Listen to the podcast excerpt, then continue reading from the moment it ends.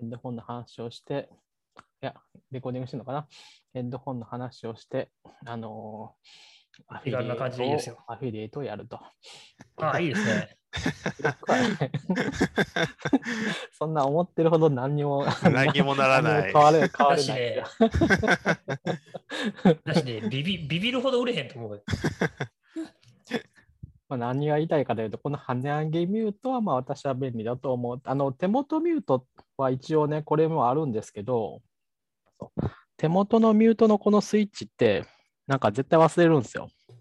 うん。忘れるし、画面で見てもミュートにならないからハードウェアミュートだから。うん。ただ、跳ね上げのハードウェアミュートは、まあ分かるはずじゃないですか。まあ絶対これ上がって、うん上がってる目の前にマイクもあるからすぐわかるんですそうよね。そうそう。だから、跳ね上げミュートってすごいバランスいい。多分、すごいいい機能なんじゃないかなと思ってるんですよね。うん。それが、たゼンハイザー、多分ゼンハイザーのしかついてなくて特許がなんかあるのかもしれないけど、まあももしかしたら他でもあるのかもしれないけど、まあほぼゼンハイザーの、ゼンハイザー系列のヘッドホンセットじゃないとついてない。すごいな、みんな、そんなあの、オンライン生活にフィットしたやつ買ってるときに、俺、ガチのヘッド、あの、スタジオ用のヘッドホン持ってる。まあまあ、マイクが、だってマイクスタンドのやつがあるからいいんじゃないですか、それは。そうめちゃくちゃ、あ何音が、音が、あれ、声がすごくよく聞こえるんですか、それは。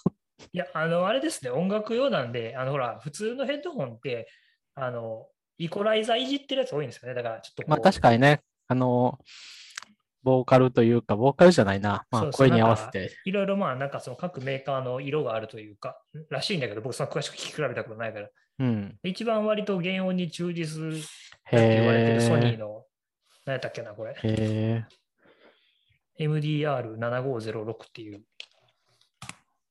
そんそんな高くないんですけど。なるほど。うんまあ良さそう。音いいですよ。びっくりして。僕は、僕ずっとあの、こんなことで坊主の人に怒られるけど、坊主のあのノイキャンの35を使ってたんですけど、まあ好みありますからね、うん、で、あれからこれに変えたらあ、とは。もう全然あの、なんつったかな、音が変わってもうてびっくりして。あ、そんな違うんだ。じゃあ違う違うんすね、音で。うーん。坊主はね、私、あの、あれなんて言うんだっけ？サウンドバーって言うんだっけ？テレビの下に置くやつ。前も言った気がするけど、坊主のサウンドバーにしてる。そうそう最近さ、買ったもので言うと、僕この勉強のさっきも言いましたけど、録音前の。デスクライトねまあ、あれのは評判がいい。これ非常にいいですね。まあ iMac、iMac、今の iMac いけんのかな？昔の iMac、うんある程度厚さのある、多分3センチぐらい必要かなわかんないけど、うん3センチぐらい厚みのあるモニターの上につけるようかな。そういうデザインが良くてね。モニターの上につけて手元を照らすっていうライトですね。うん評判がいい。結構使ってる人多いし、レビューもすぐ見つかる。うんベンキューはね、あのーモニ、ディスプレイも出してますからね。そう。これね、うんぜひ、あの、なんだろう、モニター、机の上にモニターを置いて仕事したりとか勉強してる人たちにおすすめですね。こう教科書開いたりとか、ノート開いて物書いたりするとき、手元が明るくなる。まあ確かに。あれどうやって設まあ置します？え？僕も前使ってたんですけど、あのディスプレイの上に載せて使ってたんですけど、それそれそれ。うん、あれ、あれ、 BenQ じゃないのかな？なんか、どっかのチュチャイナのやつ使ってたから、BenQ もチャイナじゃないよ。あれチャイナですか？なんか、載せてて結構落ちてきません？そんなことないですか？全然。あ、じゃあいけるんだ。うん。うーん。まあ、あとはね、デスクライトは、私は山田照明っていうのを使ってるんですけど、結構それも、あ山田照明のライトっていうのは普通にこうスタンドがあるやつで、あの、テレ、テーブルのヘリにクランプで止めるような、まあ、なんていうか、マイクスタンドみたいな感じの、今だったら普通のスタンドライトなんですけど、うん、まあいいと思いますよ。コストパフォーマンスがいい、多分。結構鉄板の、なんだろう、メーカーだと思います。えー Z ライト。うんメモっとこうん。まあちょっとね、あの、なんだかんだ言って、高さがもうちょっと上に上がらないかなっていう感じで、私はこう 3D プリンターでちょっと下駄を履かしてたりするんですけど、すごいな。すごいな。足りないものは全部 3D プリンターなんですね。買い物があったら大体それでできるのがいいですね。あの、ああ、あ、これあれだ。こあの、僕が前使ってたコンデンサーマイクのスタンドと同じ感じで、なんかあそうそうこうやって曲がるやつだ。そうです、そうです。くの字に曲がるやつで。あ、そうそう。で、これのい、この今、見てる人にはわかんないけど、リンクの先にあるライトは丸いやつ、丸いやつなんだけど、私のはね、Z ライトでもいくつかあって、私のはあの、細長いやつ、30センチぐらいかな。30センチぐらいの LED のライトで。だからあの、なんていうか、幅はもちろん細長いから30センチぐらいあるんですけど、LED なんで厚みは、なんだろはいはいはう、い1センチ、2センチないぐらいの、まあそんな感じで、縦、厚みがコンパクトなやつですね。便利。まあライトはそんなもんかな。ずっと使ってる。もう多分これは、わかんない。5年ぐらい最近ね、ちょっと、やっぱりなんかみんな喋って、あんま外へ出ないとお金使わないよねって社員っていうかその友達と喋ってて。まあ、家の中のものにお金が使い始めますね。外にも、まあ、基本あんま中にも使わないよねってマジいう。もう育っちゃったってことですよね。うん、でも僕それ考えたら確かにね、僕この1年で一番使ったのは医療費やなっていう。ああ、それはなんかもういちょ、すごい特殊事例ですけどね。う んまあね、2週間入院しとったから。うん、ああ、確かにね。あれね。あまあ、そうかそうか。なんか、肥料費。まあ、それ特殊だな。それ除くと、なんだろう。多分私、食費とかになるんじゃないかなと思うけどな。どうかな。あまあお取り寄せとか結構してますよね。そうそうそう。それが、ーうん、結構増えた、岸川さん、ちょっとグルメなことやってますよね。う。うん。うん。すごいね、あの、なんていうか、取り寄せできるところ多分増えたと思うんですよね。何でも。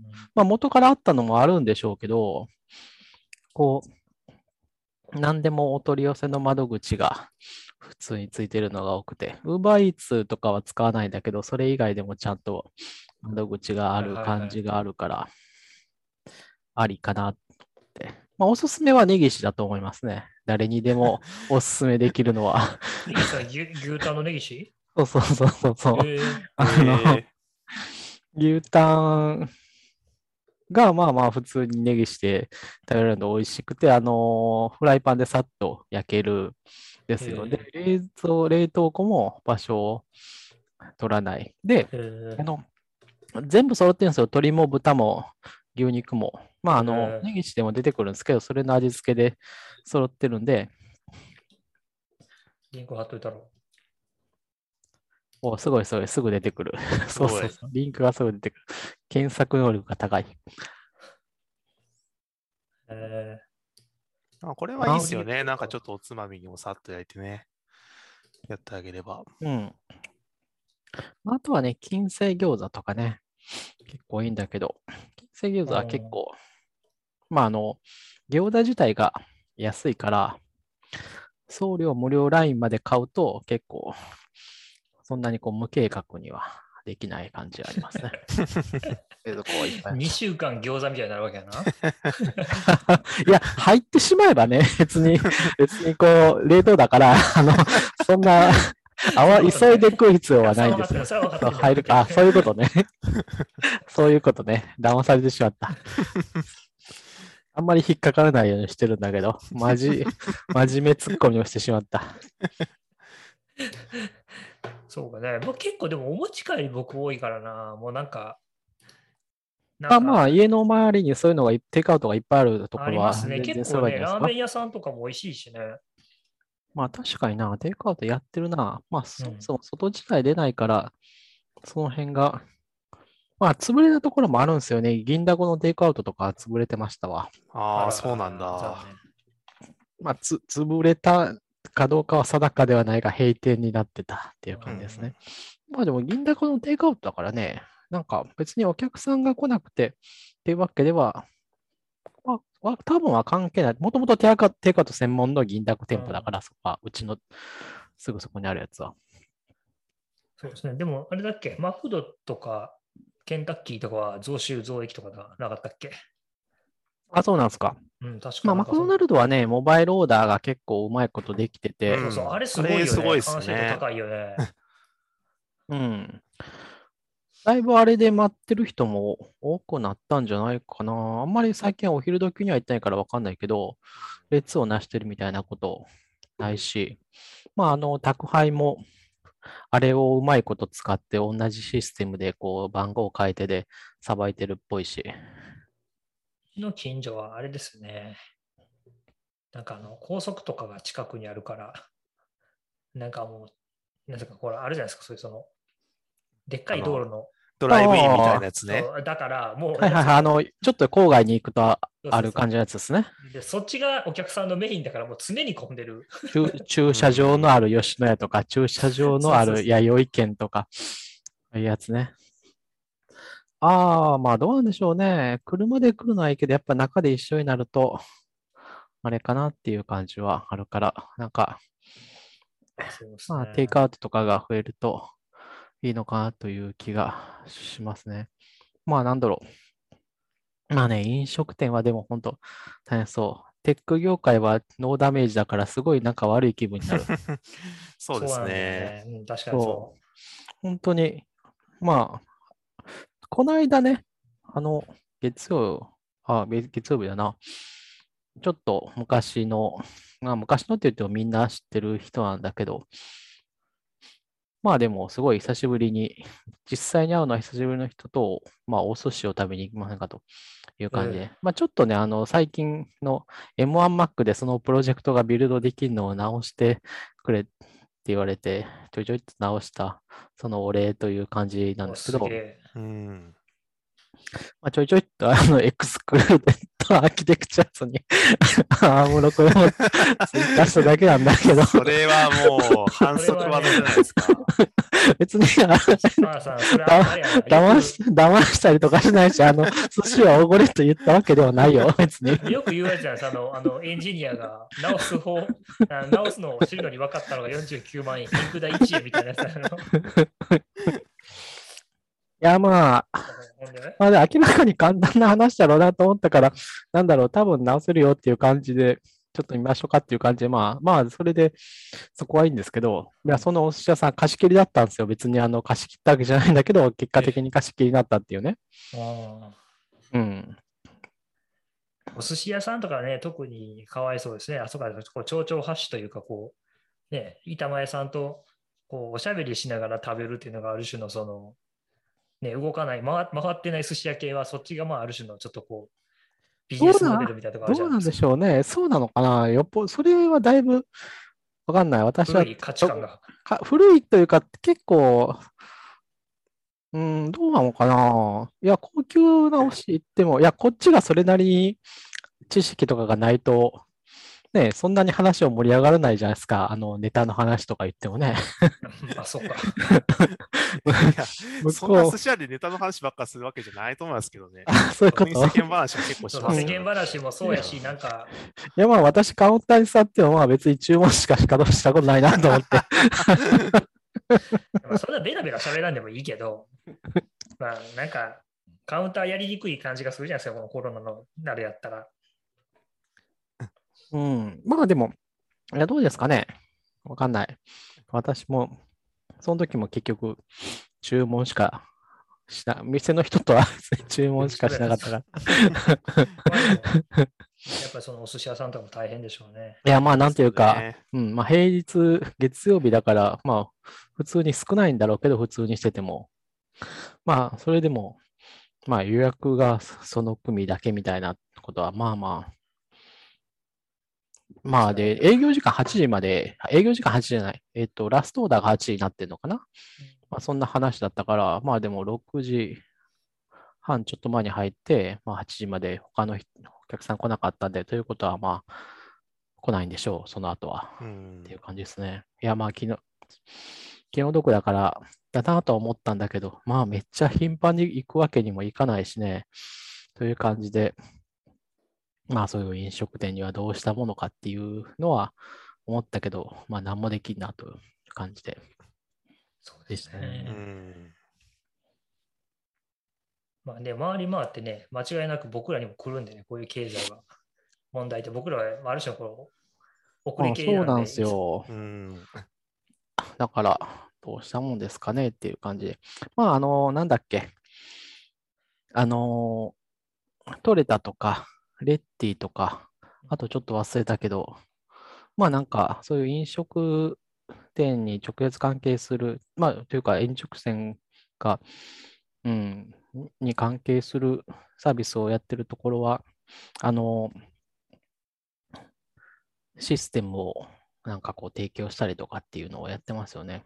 あの、セルフオーダーのシステムとかを確かトレタは提供始めたとか、レッティも最近そんなニュース読んだ気がするみたいな。まあそういうのはまあありかなと思いましたね。あれはとてもいいんじゃないかなという気がしました。えーまあでもね、まああとはそんな感じでこう、本当みんなテイクアウトさえしてくれれば、胃袋の持つ限りは別にこう、買うことは全然できるから、全然それはいいんだけど、テイクアウト、そう、オンラインで頼めるテイクアウト、ウーバーイーツとメニュー以外でお願いしますっていう感じですね。別に取りに行くのは自分で行けばいいんじゃないですか？そうそう、取りに行く、行けるんだったら取りに行く、行く、全然。うんえ、なんで、なんで Uber いつダメなの？バイツは、あのー配達してる人、自転車乗ってると、ウーバーイーツの配達してる人がもう、あのめちゃくちゃやってる？ーそうそうそうそう、それを見るから、あ、これはあかんなと。まあ、あとは、あの、ウーバーイーツ自体も、まあ、の、うん、体制も、あれはあかんなと。まあ、ウーバーイーツの法人も、だから、あかんなという感じかな。うん。メニューは、あのーご配達が一回あって、どういうご配達っていうのは、他の人が頼んだものがうちのところに届いたってやつね。うちの、じゃないですか。もうやいや、食う、まあ、まあ、そうねっていう、いやいや、さ、食う、ひ多様だからね、さすがに食わないんだけど、食わないっていうか、まあ、えっとね、まあなんか、多分4人分ぐらいかな、それなりの数のハンバーガー、バーガーキングのおまあがあって、で、まあ、まあ連絡したんですよ。そしたら、メニューの方は、こう、処分してくださいと。えいや、できるわけないじゃないですか、こんなものを、次の燃えるゴミの日まで何日あったかわかんないけど、一日置いても偉いことですよ。ああいうの、家のご、家で処分するってありえないですよ。基本的にね。食べるしかないよね。うん食べるしかない。食べたらいいんじゃないべない。食べないですよ、そんな人。でももうご配達で捨ててくださいって言われたらもう食べるしかないやん。なんかやっぱりうん僕やっぱり食べるもの捨てるってものすごい抵抗があるから。いや、あの、まあ、食べ、食べれるんだったら食べてもいいんですけど、まあまあ話がそれからまあ食べないことにしましょうよ。だからね。まあでも捨て、だからなんで俺が捨てなあかんねん問題ね。あ、そうそうそうそう。で、なんやかんやあって、あの、バーガーキングの方にも、バーガー、最終的にはバーガーキングの方に、からかなり多分強くいったと思うんですよ。それで、ようやくメニューの方は引き取りに来るって言ったんですよ。うん。うんそれまでの間、今、共用部分に今、玄関の置き配だからね、置き配なんですよ。私もあの開けて、たまたま昼過ぎに扉を開けて、何これって言って気づいたから、それ気づかなかったら夜まで 多分放置で、もっと偉いことになってたと思うんですよ。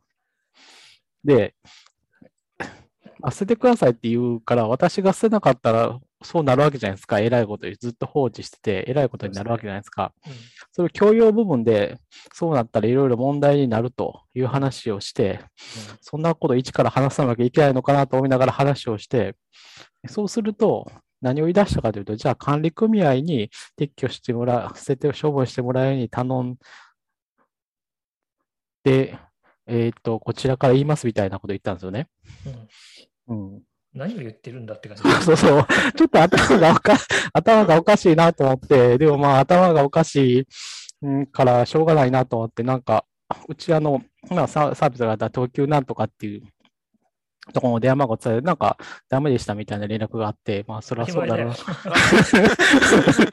りゃそうだろうなと思って、いやー、まあそんな話があって、そんな話があって、まあ、ここはちょっと、いや、で、なんか、他に責任のある人はいないのですか？みたいなことを言ったら、私が一番権力のある人ですみたいなことを言うから、りまあトップですみたいなこと言ってるから、なんかトップの人が ちょっとおかしいのなと思って まあだから使わないっていう感じですね。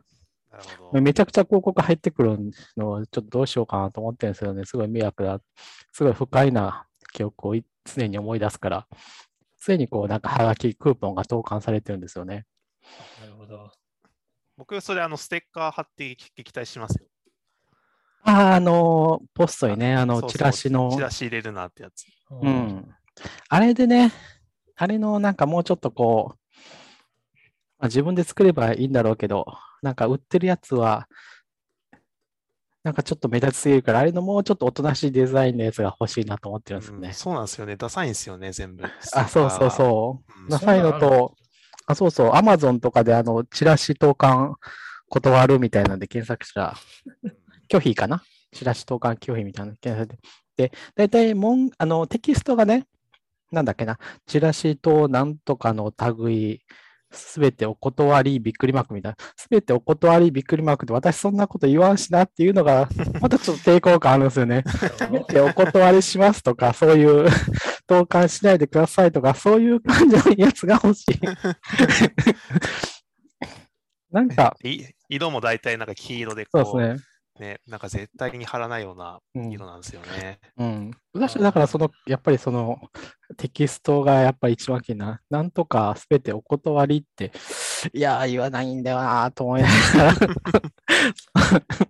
なるほどね。そう、そう言いながらいろいろ別のテキストないかなと思いながら、たまに探してる。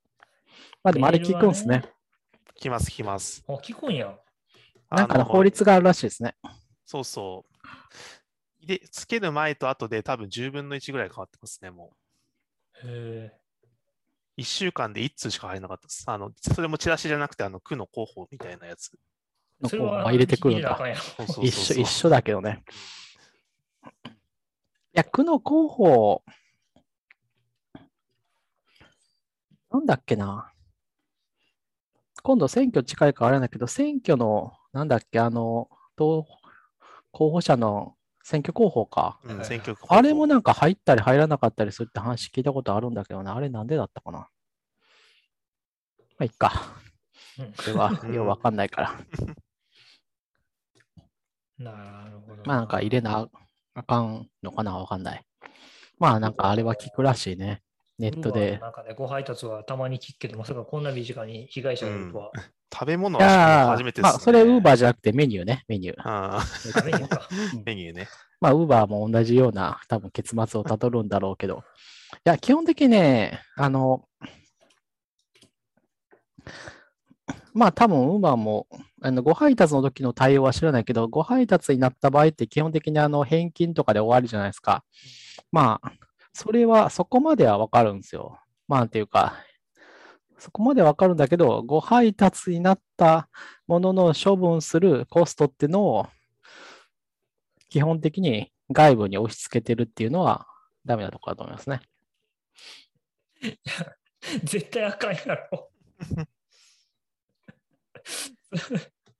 まあ、で、多分、多分ね、ウーバーも、まあ、これは推測なんであれなんですけど、多分どっちもその、あの取りに来るのは多分配達員の人だと思うんですよね、多分ね。で、あ、そりゃそうでしょうね。うん。そうすると、多分は、まあ、そうすると配達員の人あれ普通にやってても、基本的に、あの、儲かるような仕事じゃないんでうん、体壊すまで働きは別だけど、うんうん。うん、時間とか多いしね、ペダルで、うん。まあだから、まあ多分、結局は、そその辺にこう、しわ寄せが行くんだろうなっていう ビジネスだから、まあ微妙ですよね。微妙というか。そうだよな。僕もなんかね、ウーバーね、一回だけ使ったことあるけど、なんかやっぱりね、抵抗があるんだよね、使うのに。なんか 心理的抵抗が。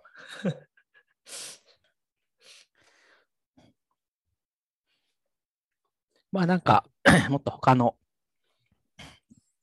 ちゃんとしたところが、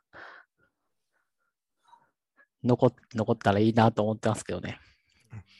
ちゃんとしたところが。まあ、その辺難しいっすよ。あの、もしかしたら、まあ、ウーバーイーツが、えっと、勝負を制して、大体こう、勝負を制するまでは、なんかこう、なりふり構わずやるんだけど、勝負を制した後は、えっと、他の追随が同じことして追いかけてきたらいけないから、急にこう、あルールを難しくこういうふうに、こういうふうなルールを守るべきだってこう言い出すことはよくあるわけじゃないですか。はいまあ、でも、なんていうか、結局チキンレースだから、それまでは。うんうん結局チキンレースが終わっ、さっさと終わって、まあそういう風なまともになるっていうのを期待するしかないのかもしれないという気はしていますね、この辺の。まあ、なんていうか、テクノロジーのビジネスは全部そう。お全部でまあ、およそそうだかなっていう感じはあるんですけどね。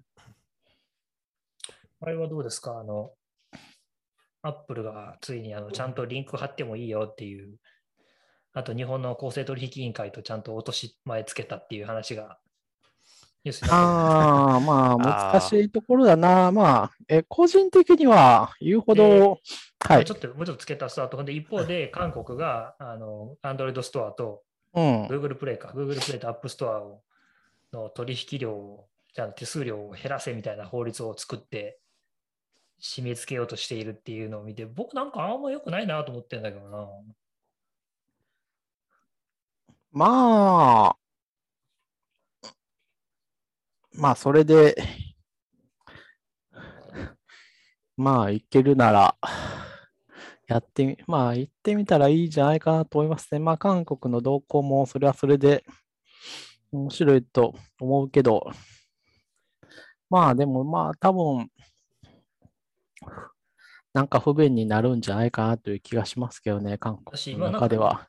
えっと、なんか、いや僕が思ってるのは、一体誰から何を守ってんのかなっていうのはちょっとよくわかんなくて、そうですね。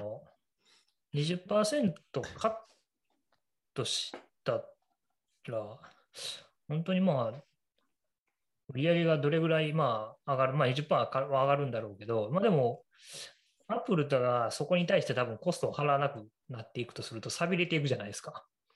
あ、じゃあもう決済お前ら自分でやれよみたいな。で、そうなると困るのはどちらかというと弱小プレイヤーで、まあ、まあ、うん、それはあるんですよね。そこはね、結構アンバランスなところがあって、アップルは建前で インナッパーチェスの方が圧倒的に便利だと言ってるんですけど、いや、基本的にそれは合ってるんですけど、まあ一部の プレイヤーにとってはもう別にそうではない部分はまああるわけですよね。自分のところで。なんと、えーできると、別に外部で。の決済を、まあ自分のところの決済を使ってなんとかなるっていうところは、なので、まあ、大体おっしゃる通りだと思いますよ。その、インナップパーチェスが便利っていうところが、うん。そう。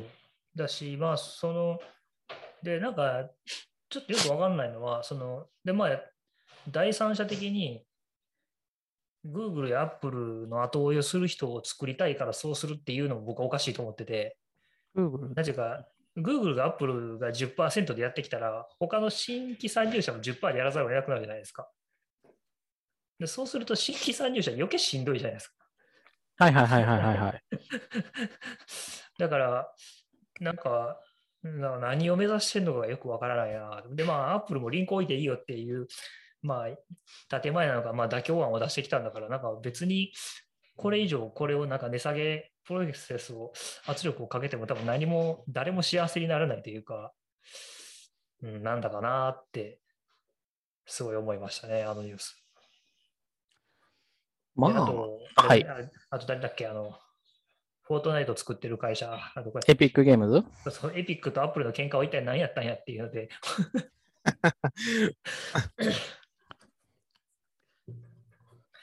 なんか、ちょっとなんかモヤモヤが残った感じですね。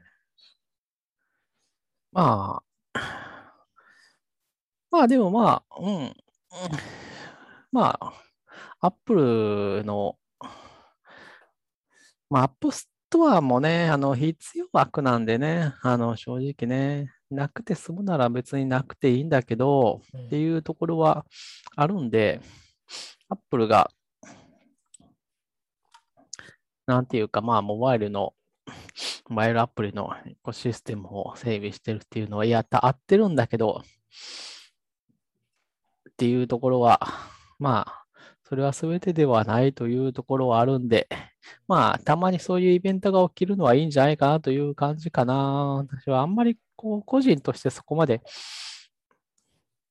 興味はあんまないんですけどね。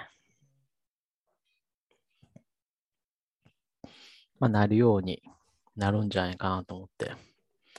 いやー、でもまあ、た、でも、なんていうか、うん。まあ、あの辺正直どうでも、些細な問題であって、私はこう、もうちょっとこう、アップルのこう、偏った表現姿勢とかですね。そういうところをこう、やはり是正しなければならないんじゃないかという気はするんですよね。いや、なんかこう、私はこう、アップル、その辺をこういろいろ考えていくと、私はこう、アップルのこう、プロダクトは好きだけど、アップルという会社は、まあ全然好きなんで、好きではないんだなという気はしてるんですよね。うん好きな部分はあるけどね。うん。そうそう。私がアップルの株をいつまでたっても買わなかったのも多分そこら辺が理由だなとちょっと思っている。プロダクトはい結構めちゃくちゃ買うけど、株だけは死んでも買うんかみたいな気持ちがあるような気がしている。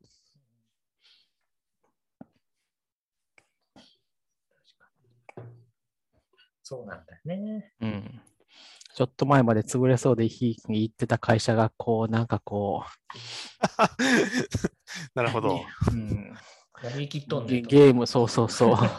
ゲームの表現、ゲームとか、漫画の表現に口を出してくるとか、みたいなき気持ち、気分があるような気がする。なるほど。それは確かにね。まあやっぱりでもちょっとまあ Google もそうですけど、なんかまあちょっと、うん、なんかコンテンツに対するフィルターは僕もちょっとね、さすがに、あの、なんていうの、そのまあ検閲っていうコンセプトを出さざるを得ないぐらい、そのなんだろう、強くなってきてるから、マジョリティを支配してるので、うん。近所の本屋さんじゃないじゃないですか。ちっこい近所の本屋さんがうちはエロ本置かないんですって言うたら、まあまあもう好きに知り合いなってなるけど、うん。まあ、それはいいと思いますよ。そうそう。うん。やっぱなんかね、そこをね、本ちょっとね、それでまあ、本屋と名乗るのかという問題は、ツッコミは多分するとは思うけど、まあまあ、いい、いいかなと思いますね。でも全世界の本屋さんがそこしかなかったら、それは問題なんですよね。そうですね。で、まあ、ちょっと、そうですね。また話それるけど、韓国とかは、まあ、Google からの回答とか、続報はないですかね。例えば、その、Google の場合はね、こう、別にこう、プレイスターを使わないという選択肢も一応あるわけであって、じゃあ、韓国は韓国のストアでやればいいんじゃないみたいな、まあ、中国とかそういうのあれやってるわけだからさ。うんっていう話になったらどうするのかなとかっていうのは興味はあるというのはありますね。まあ、それが、なんだろう。それが正しいとは思わないけど、Google としてはそういう、Google としてはじゃないな。まあなんか、見てる方からとしては、まあその前に独自ストアでやれるかどうかやってみたらいいんじゃないのみたいな気分もちょっとある。そしたら別に法律とかでどうのこうのしなくても別に自由ですよみたいな。そうなんだよな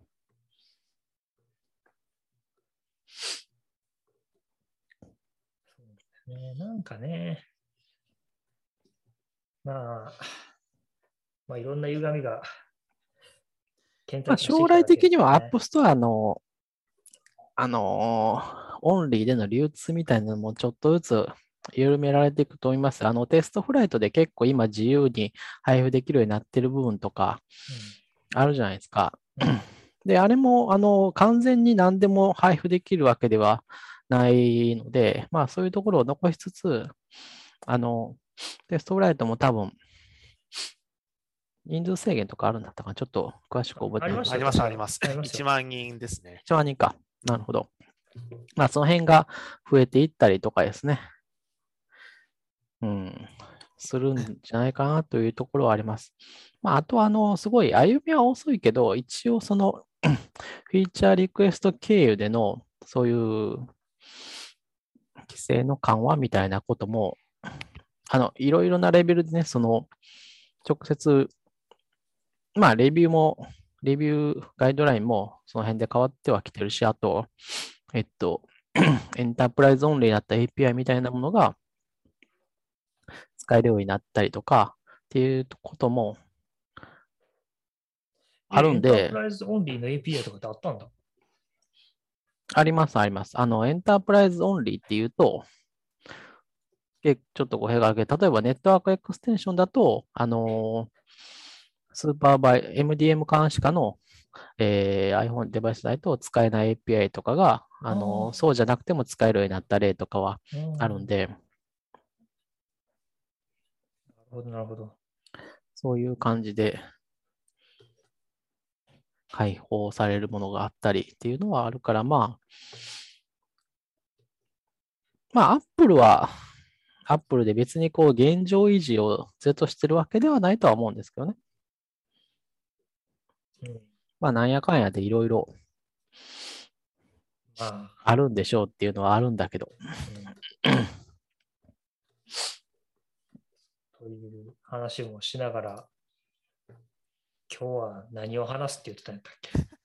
そうだ。なんかメモが今回からそうそう、ってメ話だっけモ、アジェンダ話をしたんだけど、一つ言っとくとあれがありますよ。Google ドアベル。ああ、そうだ設そうだ。置したんですよそうだ Google ドアベルどうですか？なんかいっぱいあの作ってましたけど、作ってたのチラチラ見てましたけど。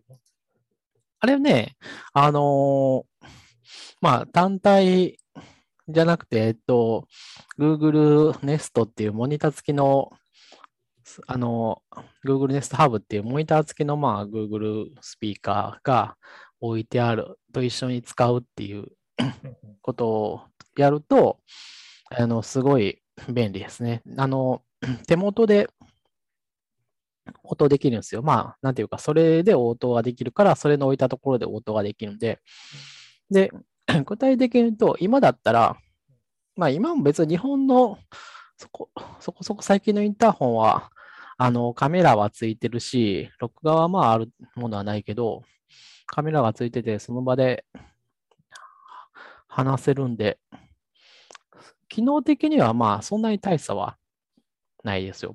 ただ、えっと、そのネストハブで受けられるんで、えっと、その後ろでピンポンが鳴るんですけど、その時にいちいち立っていかないで、ここで応答ができるっていうのがいいところですね。でう、んあの、プリセットで、えっと、3種類、あの、応答、返事が用意されてるんですよ。プラス、えっと、自分で録音することもできるんですよね。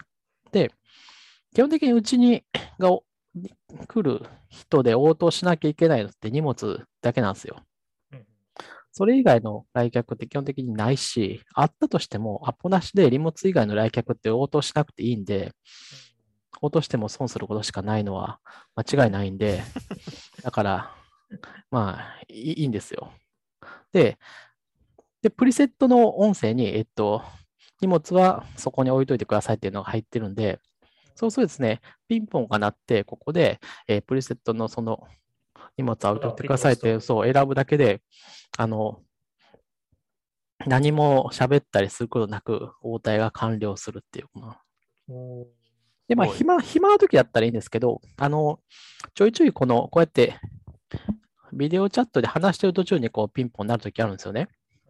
で、ピンポンになったら、あごめんなさい、ちょっと荷物だから一瞬外しますって言って、このヘッドホンを外して 出て、行ってね。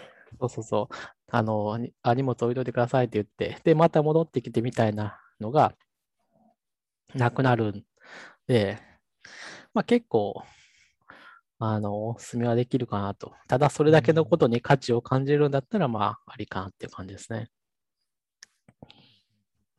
まあ、それ以外はね、あの、人物が通った、通らないっていうので、あの、まあ、設定にしないなんですけど、人物が通った時に録画が始まって、うんうん、一応その履歴でこう誰が通ったみたいなの残ってるんですけど、まあ基本的にマンションに住んでる場合はそこまでそれ関係ないかなっていう感じありますね。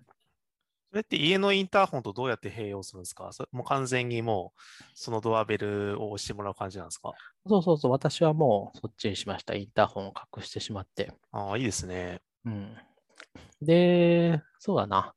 その辺で言うと、基本的に私は、あの、いろいろ考えた結果、あの、イヤホン、えっと、インター、既存のインターホンの上に箱のような形で、イヤホン、えーインターホンのにかぶせてしまうようなマウントのを作ったんで、えーっと、そうやって設置してます。で、インターホンはそれでだから隠れてるんで、もうボタンが押せないで使えないですという感じです。その代わりに、そのインターホンに置き換わる形でネストドアベル置いてあるんで、そっちが押されるっていう感じですね。で、一応、ネストドアベルの案内としては、あの、インターホンの配線をそのまま利用して、インターホンを置き換えることができると。で、あの、多分日本のインターホンは、なんていうか、ただ、ただ、えっと、音が鳴るだけっていうのを除けば、あの、パナソニックか iPhone の、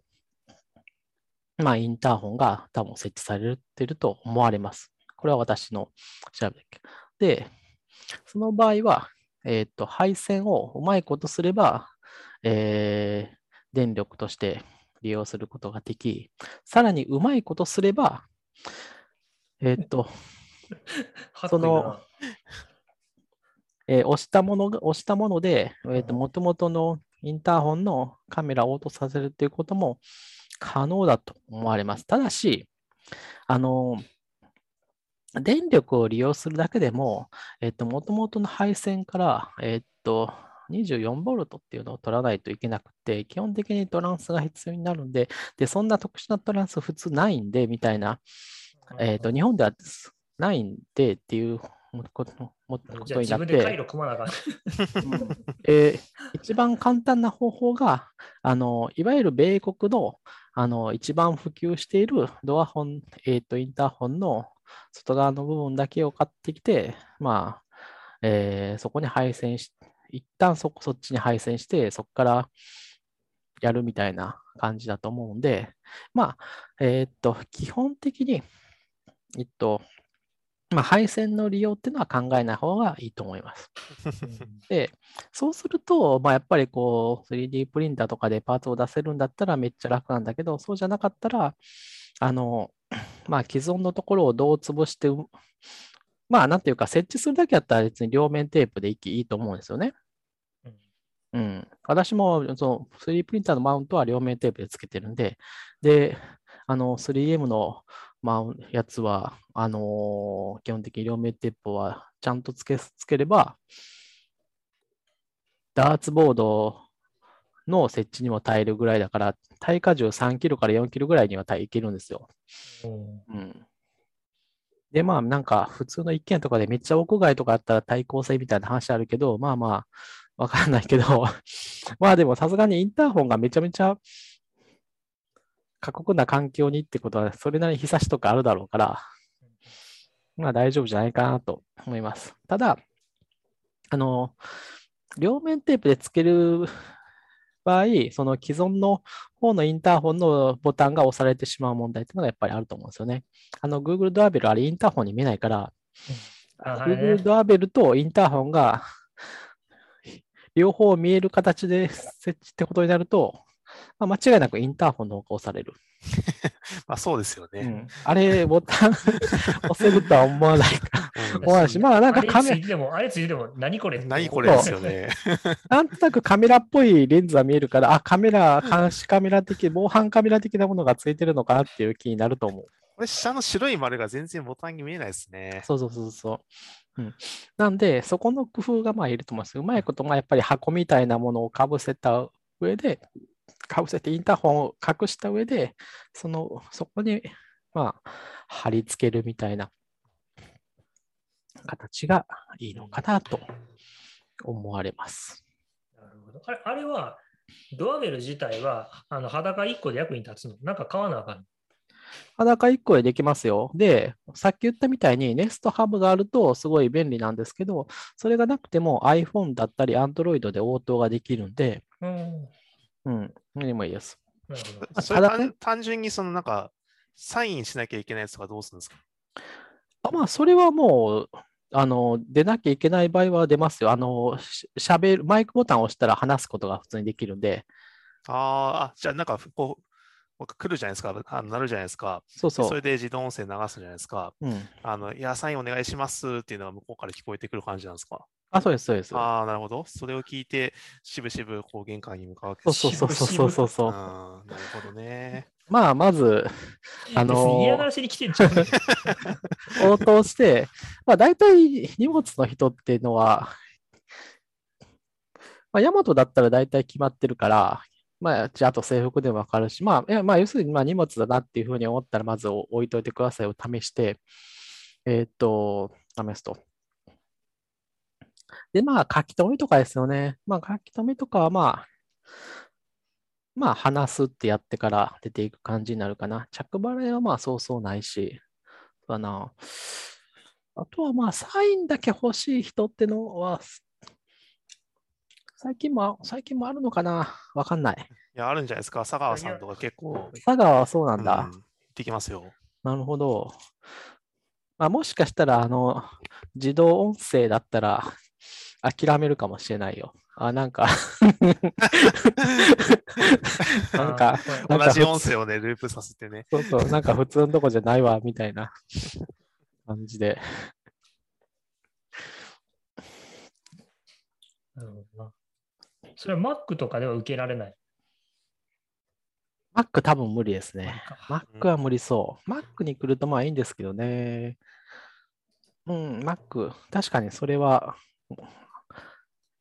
なんか受けれたら良さそう。探してみよう。もしかしたらホーム、ホームブリッジえを使ってホームキットに加入させたらっていうのがあるかもしれないけど、多分な、そうだな。まだ可能性が高いのは Mac カタリストで Google ホームアプリが動けばみたいな感じはあるけど。ただまあ、インターホンで iPhone では出れるんだけど、まあ、よっぽど iPhone を手元にずっとあって、あの気づく環境じゃないと、ちょっと難しいかな。まああの音がね、やっぱりこう、音に気づかないことが多いから、ネストハブがあったら少なくともこいつが音が鳴るんですよ。音が鳴るっていうか、うん。音、スピーカーが喋るんですよ。だからインターホンの位置を自分で好きなとこ持ってこれるとかイメージですよねあ。そうそうそうそう。うん。で、スピーカーが喋ってくれないと、結構、あれ、いつの間にか、なんか、おドアホン鳴ってたんだみたいなことになると、かえってめんどくさいかなと思って、その状況が放置できして大丈夫なんだったら、あんまりそう、手元に鳴らしたい需要はそもそもないかなっていう。いや。でもいいですよね。あの、トイレ入ってる時とかよく来るじゃないですか。すごいタあ、イミングそれはね、うんそれは確かにトイレに大体そう iPhone を持って入ることは多いから、ありなんじゃない？うん。なるほど。まあ、うん。まあ、とりあえずね、便利なものではあります。ただまあ、そうだな。あとは、まあ、バッテリー式で大体3ヶ月だから、まあ、配線とかをつなげばバッテリーの心配はないんだけど、やっぱ配線つなぐのはいろいろ多分、面倒の方が多いんで、多いと思う。あのー多分ね、えっと、中じゃなくて、その外側のインターホンを外して、その配線をやるだけだったら、資格もいらないはずなんでいいですけど、言うほどの電圧来てないからね、どっちにしろ。まあ、とはいえ、そこまでやるんだったら、まあ、3ヶ月に1回充電するで全然いいと思います。あ、で、そういう意味で言うと、例えば、えーっと、つけてるところにそのままブスッとはさせたらいいんだけど、あの、あれ、なんでそういう設計になってるかわからないんですけど、あの、えーっと、まあ、うまいことやればいいんですけどね、その、基本的に、えーっと、そこ、外につけてるときっは、あの、USB ポートの穴が塞がれる仕組みな設計になっていて、使いながら充電ってできないんですよ。うんうんそうなんだ。あの、なん、なんていうか、私の付け方だったら不要なんだけど、あの、せ、必ず最初に、えっと、そ、一番一層目のマウントっていうかね、まあ一層目のマウントみたいなのが付属してて、そいつによってうんスイッチがオンになるっていう仕掛けになってるんですよ。ああ、すごい。よくできてる。そういう、うん、プッシュ式のスイッチが上についててね、そのマウントにパチッとはめることによって、そのスイッチが押しっぱなしになななるっていう、そういう仕組みになってるんですよ。ディップスイッチみたいになったわけだな。だからまあ、そのスイッチをね、押しっぱ、テープかなんかで押しっぱなしにしてしまえばね、いいんですけど、うんうんまあなんかね、なんでかわかんないけど、基本的に、あの、充電と使うときっていうのは、明確に、あの、別になるようになってるんですね。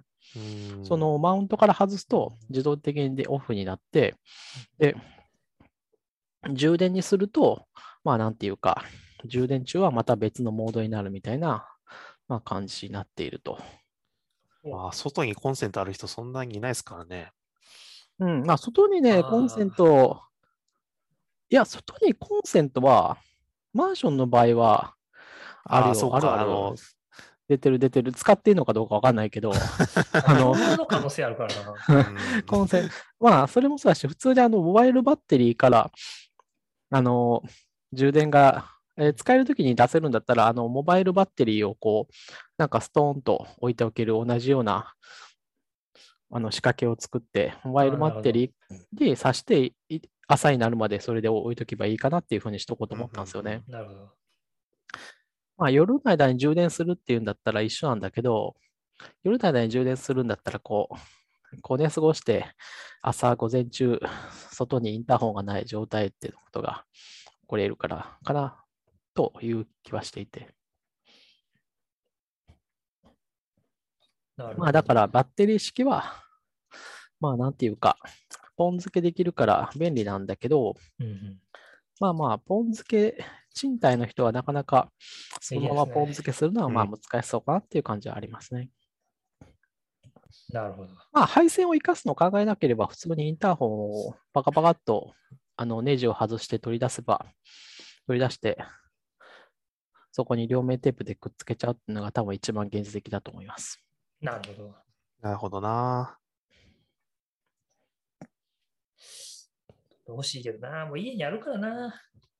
わざわざ2個つけたら多分絶対迷うしな。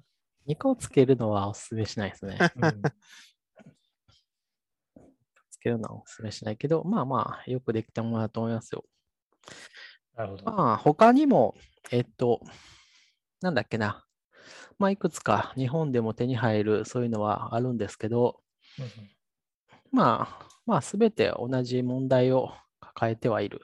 で、多分バッテリー式ってのは、あの、Google Nest Doorbell が多分最終代かな。だから、うんあ、そうですね。まあ、あとね、あの、自分でやろうとするからいろいろなんであって、あの、多分、えっと、電気の業者の人に相談すれば、多分、えー電力を取る配線ぐらいまでは多分やってくるんじゃないかなと思います。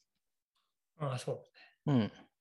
インターホン外して、それつ、あの、なんかうまいこと、それ取り付けて、で、配線、電力の配線から電力取って、つけるっていうところまでやってくるんじゃないかと思うんで、まあ、それができるんだったらそれがいいかな、賃貸じゃなければ。1個目、Google Nest, Nest Door でした。すごいアジェンダが消化されていく。2個目、まずは iOS でしょ？そうそうそうそう。ねまだ始まってないね。いや、始まってないけど、我々としてはもう終終わったんで終わ、ったって収録頑張ったよっていうことね。うんもうすごい気楽ですよ、今だから。気楽な感じでいいっすよですよ。それは松田さん何回か撮りました？僕は、あの、結局、結局3回取ったんですけど、あ、そうなんですね。偉いな。いや、それがね、あの、僕はずるいんで、あの、事前に自分で撮って、それを、あの、iMovie で、こう、切ったり貼ったりして、でそれで40分に収めて、あの収録の時はそのままそれを流すという戦法を取りました。いや全然ずるくないよ。そっちの方がすごい手間かかって大変だよ。いや、そんなね、手間じゃないですよ。だって、これ同じ3回取り直すって言ったら、あの、120分喋んなきゃいけないじゃないですか。まあ、僕はあの40分最初喋って、あれ、ちょっとこれ足りないなと思ったら、その部分だけ取って、それを貼ればいいんで、もう喋ってる時間で言うと40分とちょっとしかないですよ。まあ、いいと思いますようまくいったらそうだけど、まあ少なくてもね40分以上喋ってるのは間違いないからね。うんいや、まあ、そうかな。そっちの方が得意だったらそっちの方が楽なのかもしれないですね。編集、いや、編集がすごい大変だなと思って。いや、それが、あの、すごい久々に iMovie 使ったんですけど、うんめちゃくちゃ操作簡単で、だからこう、切りたいところをなんか選んであげて、なんかコマンドなんとか押すんだよな。コマンドなんとか押すと、その部分が、その、コマンド P だったかなちょっと忘れちゃったんですけどなんかクリップでなんかこう分割されるんですよ。プログラムやってる時とは全然違って、すごいパターンマッチで 作業してる感がある。多分こういう操作をやればみたいな、うんそんな感じなんですよ。パターンマッチで仕事がをやってる人になってる。もうやってる操作もなんかパズルと一緒ですよ。もうあの空いたとこ詰めたりとか、あのうん話をこうまるっと前に持ってきたりとか。私をまるっと前に持ってきたり。うんまあいや、結構高度なうん編集している。いや、そんいやあれ、マジで簡単で、えーあのクリップっていう単位がやっぱり、あのちゃんとこえー、と何分何秒から何分何秒までってこうちゃんとなってるので、あのそれをドラッグアンドドロップするだけなんですよ。だからこう順番を入れ替えたりとかできるんで、僕の場合はあの40分いあの一発撮りじゃなくて、そのセクションごとにまず撮っていって、それをおーそれ賢いな。そうすると、確かにあの、時間の配分もしやすい。そうなんですよ。なんていうか、大変やな、でも。わ私はこう、プレゼンターノートに、ここまででだいたい5分、ここまでで15分、ここまでで30分みたいなこついでこう、ああ、もうちょっと早めに喋らないかんなとかっていう ことをやるわけだけど、そうそれだと、とりあえずあの同じテンポで最初から最後までね喋ってみて、ああ、ちょっと50分ぐらいいったなと思ったら、ちょっといらうんないところを10分ぐらい削るってやればいいんで。っ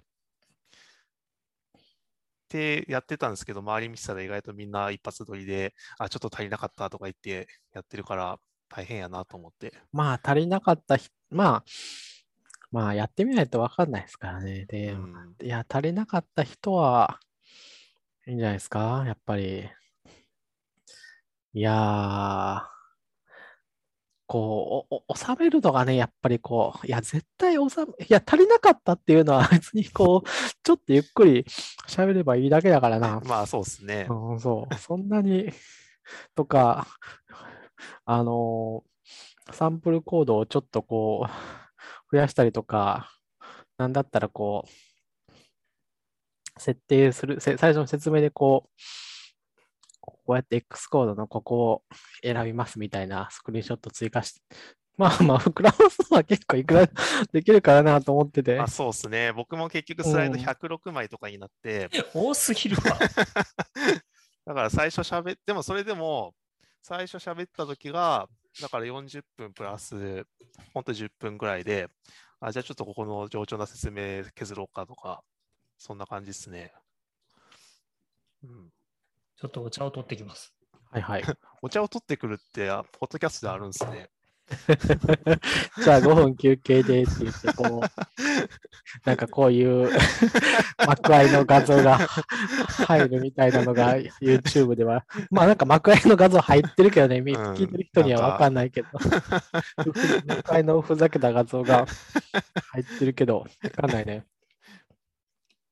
まあそれで言うと、いや、それで言うとって全然、ただ私の話をするだけなんだけど、はい。あの、私は直前までこう、こうデモで見せようと思ったデモのコードがこう、もう全然思ってた通りに動かなくて、なんかこう、いや、なんていうか、そう、あの、でようやくある70%ぐらいまで動くようになったんだけど、なんかこう、一番面白いところが、こう、なんかこう、クラッシュするところを通ってるらしくて、どうも裏でクラッシュしてうまいこと動いてないぞっていうところが判明して、それをこう、だいもうずっと直してたんですよね、もう。なるほど。で、最悪、これはちょっと嘘ついて、こう、もう演出だけ、あの、外側だけ、これにして、こう、こう、神のごとくタイミングでうまいこと、あの、動いてるかのように見せるってことをずっと考えたんだけど、まあ絶対そっちの方が難しいなと思って。はいそれでもう、あの、あれ？ツイッターへの書き込みもやめて、うんあの、バックれようかなと思って。それはもっと前から考えてましたよ。だそれが、それが動いてない、動かなく、動これ全、これ動いてないぞって思ったのは、判明したのは結構直、本当に直前なんで、いや、もっと前から、いや、多分これはちょっと、なんかいろいろすんなりとはいかんなという感じがあって、すんなりとはいかんし、なんかいろいろ細々としたことやらなあかんこともあるしなと思ったから、まこれ最悪無理やなと思っていたんで、最悪無理だったときに、あれ、そういえば、もう一個発表あったんじゃなかったっけ？誰だっけっていうふうになるように、あのー、ネットから 気配を消して潜んでいたって感じですね。あれ、そういえば最近お前は何を言ってるうんんだ？そういえば最近見てないですね。凍結でもされたんじゃないですか？ぐらいな感じで いやいやいやいや。進めばいいんじゃないかと思って。そういえば調べてみたら、1ヶ月、うん、1ヶ月発言がないから、うん、多分、ねえ、病病気かな、たいな病気かなとか。ま あ、みたいな、そんな感じですよ。まあ、そんな感じで済むかなと思って。すまないですよ、それは。すまないですね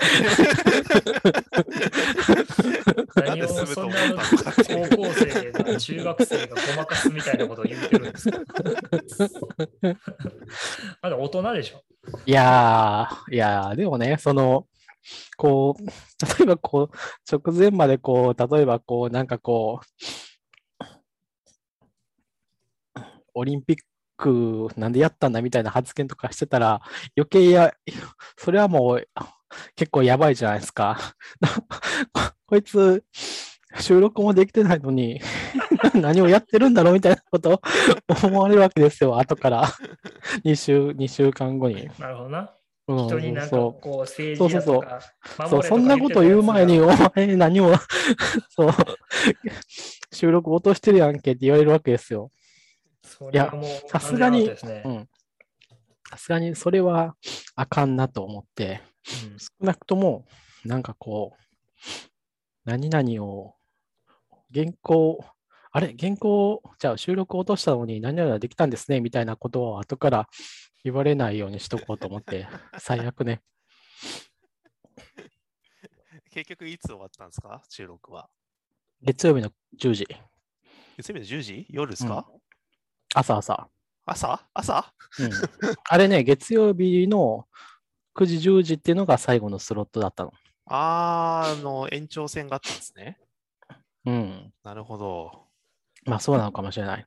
最初は、あの予約しようと思った時に、あ、なんか月曜日までスロットあるなってのは分かったんだけど、さすがに月曜日まで行ったら、行く状況になったら、これ多分終わんないだろうと思ったから、日曜の23時ってのを予約したのよ。ああ、でもあかんわと思って、日曜のいい23時を、その日曜日の、まあ、昼過ぎぐらいからにキャンセルして、キャンセルして、どうなるかなと思ったら、まあ、その月曜日のスロットが普通にまた出てたんで、よし、月曜日の9時間これで猶予ができたっていう感じで、月曜日のやつをやって、まあ、なんとかまあやった感じですね。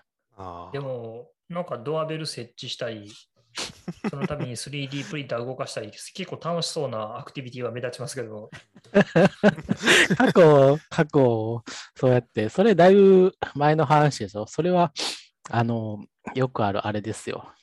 あの、部屋の掃除と一緒ですよ。あー忙しくなってきたらやっちゃうみたいな。そうそうそう。今ね、岸川さんのツイッターをね、あの遡ってね。まあ、収録は終わってますからね、いくら遡られても、別に、まあまあ、間に合あれってますも。そう、ないないですけどね。で、そもそも落と落としてたらこれも出てませんもん。もう確実に気配を。連絡取れへんな、みたいな。そうそうそう。連絡取れない。まあ、凍結されたのかなと。そもそもネットにしかいなかったっていう感じですね。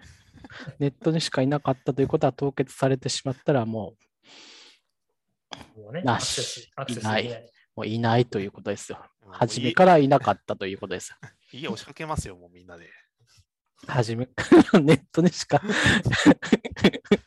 う んまあ、なんか知らない人の、知らない、知らない人ですねって感じですね。僕も家に押しかけて、あ、ドアベルがちゃんと Google になってるって確認しに行く。大炎上じゃないですか。もう牛島くんばりに行きますよ。動画どうなってんですか もうその場で発表してもらえばいいんだ。だあむしろその場でライブができるんだったらライブでやりますよ。ライブができるんだったらそれは間に合ってるから大丈夫ですよ。やりますよ。あ事前収録ってだから難しいと思いますよ。いろいろ。いやでも今回初めてだったんですけど、面白いですね、あれは。あの、やっぱ録録音、録画？録画の仕組みがすごい、やっぱよくできてて、うんあれよもくできますよね。去年やったけど、去年やったけど、あれ去年から成長したのかな？成長とか進化したのかな？去年すごいなと思ったの。YouTube で見れるようになってすぐに。そうそうそそう。うそ あの、YouTube ライブが同時にスッと始まって、あの、いろいろ音声とか動きとか映りとかが確認できるっていうのがすごい、あれいいでいいとこですよねう。。うん、とかあれ、売れるんじゃないあのシステム。そうそう。売れそう。売れそうっていうか、まあ、なんか他のカンファレンスも使ってますよね。カンファレンス使ってるから、あ、いいんじゃないそうなんや。かなと思いますけどね。いやあれはちゃんと売るべきだと思うんですけどね。すごいよくできてる。うなん。いろんな人の助けになりそうな気がする。うんまあ、スポンサー、個人スポンサーとかをやはり払っていくのがいいんじゃないですか。いいですね。なんか今年のパンフレットもパラパラ見てましたけど、あのね、漫画が載ってたりとかしていて、あれ見ながらちょっと来年自分で出して、広告出したいですね。私もなんかそんなことを考えて、あの一応あの私あの資料までは取り寄せてたから、資料をもう一回見てみたんですよ。で、資料を見て、あどう、どうするのがいいのかと思って、で、一つ見落としてた面白いのがあって、あの、あ、でもこれ資料のやつだけだから、もしかしたら、あ、でも誰でも取り寄せられる資料だから言っていいのかな。ちょっとよく、今言おうとしたけど、資料に載ってるやつだから言っていいのかどうか分かんなくなってしまった。あ、まあなんか面白いスポンサーが、あちょっと変わったスポンサーの種類があるなと思ったんですよ。あ、なるまあ、ほどね。お主にあの個人スポン、まあ、なんていうか、個人スポンサー向けですって感じで、普通にあの、まあ、支援だけできますみたいな感じのものがあって、まあ、そういうのもあるんだなと思って。あ、でも、そういうのでも、あんまり積極的に言ってる感じじゃなかったから、なんかそういうのあるって知ったらもっと増えるのかなっていう気もしましたね。あのスポンサー資料って基本あれですよね、取り寄せないと見れないですよね。だから。そうですね。まあ、あなんかそれも自動化多分されて、ああ、多分フォームに入れたらそのままそこの入れたメールアドレスに多分来るって感じだと思うんですけどね。ああ、なんかうんす、すごいバイタリティだなと思って、みんなその、こ個人で知るあースポンサーするために、わざわざ資料取り寄せたんですよね。そうそう、取り寄せてたと思う。すごいな。私一個、あの、思いついたことがあって、あの、3D プリンターで作ったキーキャップかなんかをこう、購入しようかなと思って。あ、いいな。うん。それ乗るんとしたら、例えば、あの、松崎さんのうんイラストとかを載せたキーキャップとかを封入してもいいっすよ。それ、あれじゃないですか、ネクストステップ FM スポンサーじゃないですか？あのああ、それもありだね。うん。それでもいい。法人の名前ちょっと迷ったからね。別に法人の名前に書かなくてもいいんだけど、そっか。どうしようかなと思って、とりあえず、ぼあの、結局、法人を作らなかった時の没の名前でいこうかなとか思って。ないんだけどね、みたいな。ないけどね。そそうだな。今年、俺何も出さへんかったな。来年は何か出すかな。CFP ですか？うん。うん。いいんじゃないでしょうか。なんかこう、あれとかが言ったんですか、こう、今年だったら、やっぱりあの、10年間すメンテしたアプリケーションがが Apple によって葬られるまでっていうタイトルで、違うな。ジェイルブレイクの頃から開発していたやる気に燃えてた開発者の炎がアップルによってかき消されるまでっていうタイトルがいいんじゃないかな。もう悲しい話がお。前、お前なんで面白そうやねん、そんなの。あの、アンカンファレンスで話したらいいんじゃないですか。あ確かにアンカンファレンスその。そう、ジェイルブレイク時代から開発していた開発者のやる気の炎がアップルによってかき消されるまでの話っていうので出してみたら、多分みんなもうめちゃくちゃ、あ聞きたいですっていう感じでうん。集まってきて、ディスコードのサーバーが落ちますね、これは。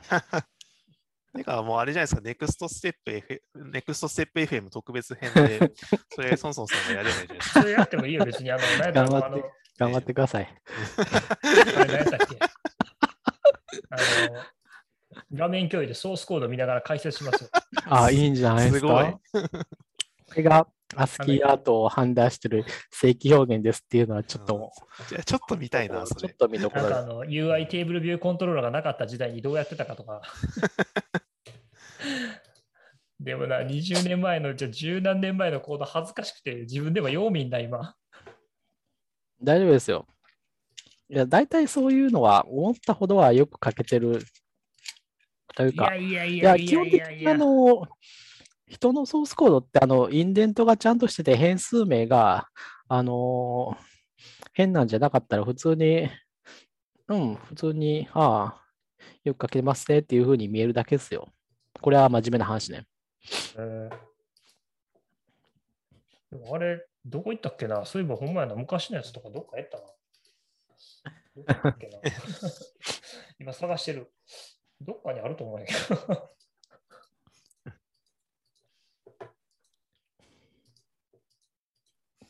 まあいいや。それって、それって今の X コードで動くんですよね、ちゃんと。あ昔のやつ？そうそうそう。ジェイルブレイクはもう取らない。あ、ジェイルブレイクは無理無理だけど。あ、一番新しいやつ？うん。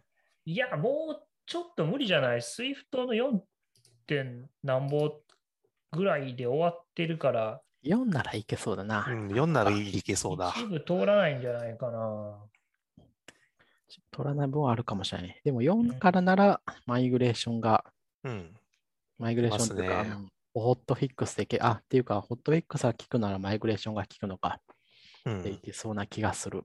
うんそうだね。でもな、すっごい、ちょっと待ってな、昔の、昔とかは本当ひどい出来だったから、そっちの方が面白いと思うけどな。うん。まあだからちょっと話をざくて、やっぱりね、あの、この SWIFT の、なんだろう。いそのジャンプは、うん非互換のジャンプっていうのはね、本当にこう、あの、もうちょっと、私はやっぱりこうバージョン1、2を踏んでもこう緩やかにかつ機械的な処理ができる形でやった方が良かったんじゃないかなと今でも思ってますね。そんなに急ぐことがあったのかとは思ってますね。っていうのもね、あの、今度、その私が発表するやつもそうなんだけど、Apple のサンプルコードがそもそもビルドできんっていうのがね、やっぱりね、しんどいんですよ。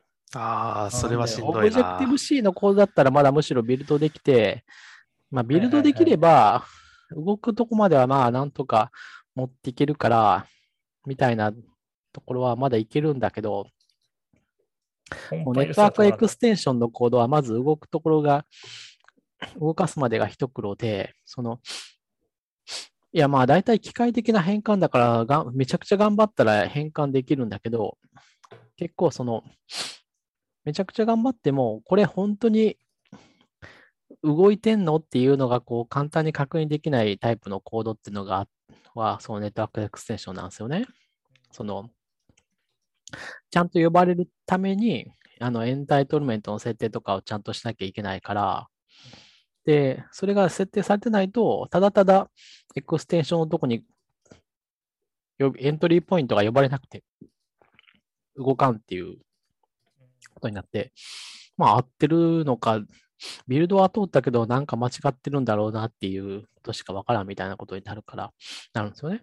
それがやっぱりあるから、まあ、アップルはその辺をメンテするか、まあ、やっぱりもうちょっと緩やかにやってもよかったないのっていうのはありますね。そうだな。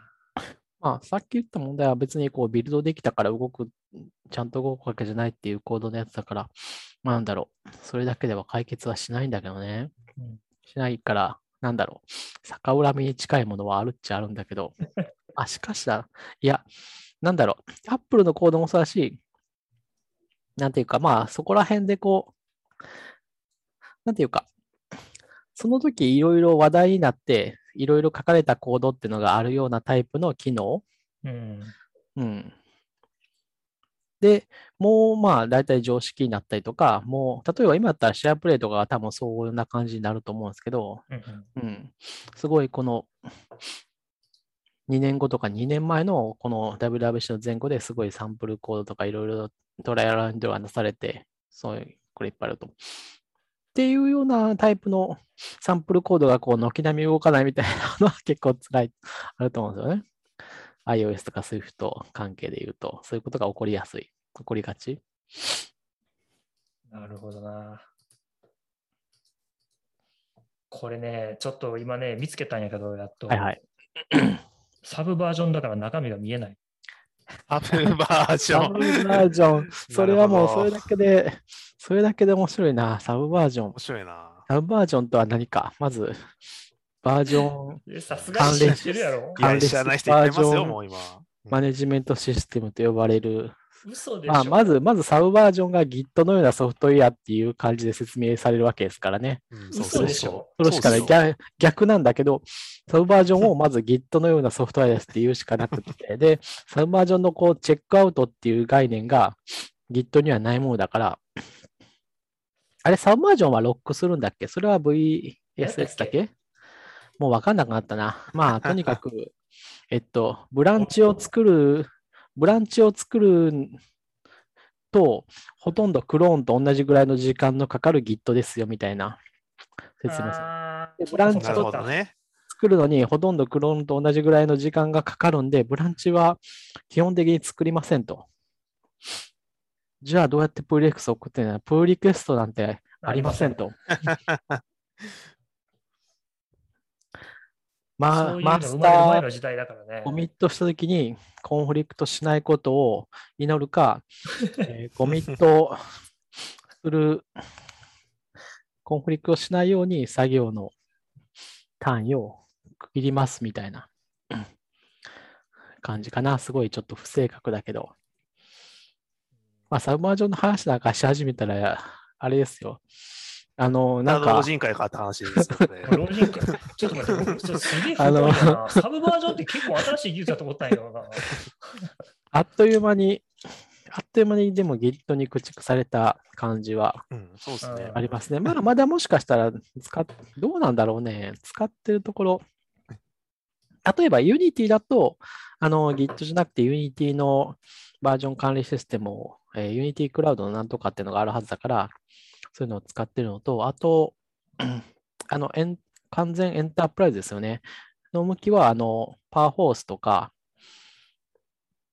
あともう一つなんか忘れたな。まあ、あの、Git みたいなモデルの、ば Git モデルは別に Git が最初じゃないから、あの、マーキュリアルやったあ、あマーキュリアルか、そうそうそう。あれマーキュリアルあるん。で、うんそうそうそう、そういうのを使ってるところはあるはず。まあ、ただ、サブバージョンとか、まあ、昔だったらね、ビジュアルセーフセーフコードって VSS って呼ばれてたものがあったんだけど、まあ、それを使ってるところは多分かなりもうないと思う。それは使う意味があるのって感じだから。なんかダメだな。今、ダメですか？Swift 版、Swift Swift 版も開いたけども、なんかコンパイルエラーだらけで何もいかんな。そもそもサブバージョンって、あれですか、普通にローあの家でホストしてるんですか？あ、いやいや、なんかファイル、多分サブバージョンのなんか、あれじゃん、なんか、俺もあんま覚えてないから、これ別に使うんやったっけ？なんかバージョンってなんかローカルだけとかあったのかな？わかんないけど。あ、ローカルで動かせる動かせる。うん。なんかパス指定して。なるほど。だから、確かあれやちょ、Git みたいに自分自身がリポジトリ的な扱い方は確かできへん。できないですよね。うんあの、分散リポジトリはないから。うん。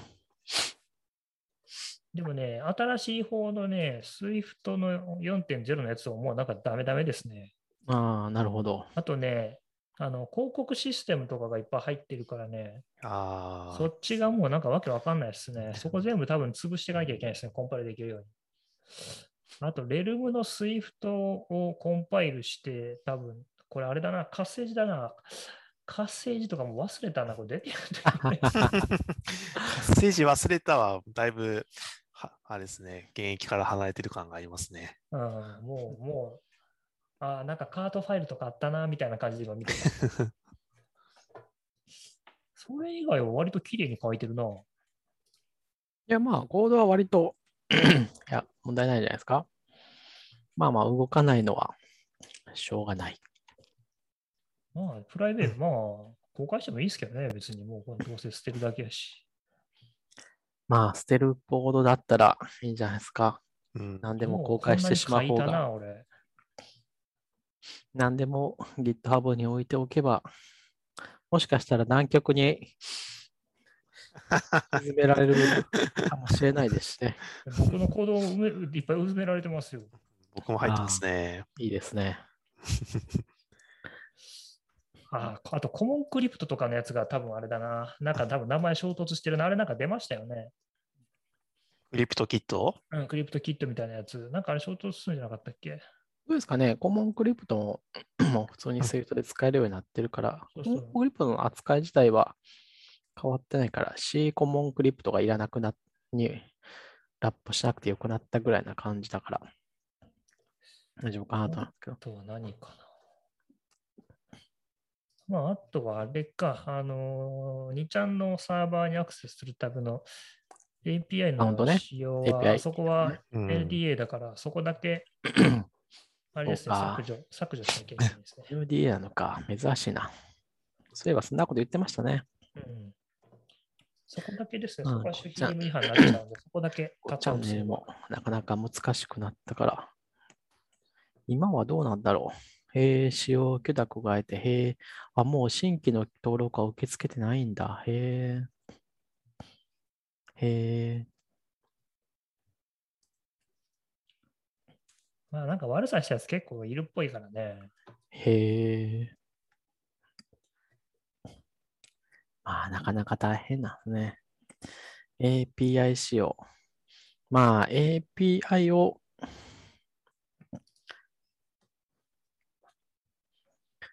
まあ、API も、まあ、API についての話もね、本当にこう、この十何年かでだいぶ変わりましたよ。昔はあの、昔はっていうと、まあ iPhone 以前ですね。あの、マッシュアップとか言われてた時があって、それは古すぎる。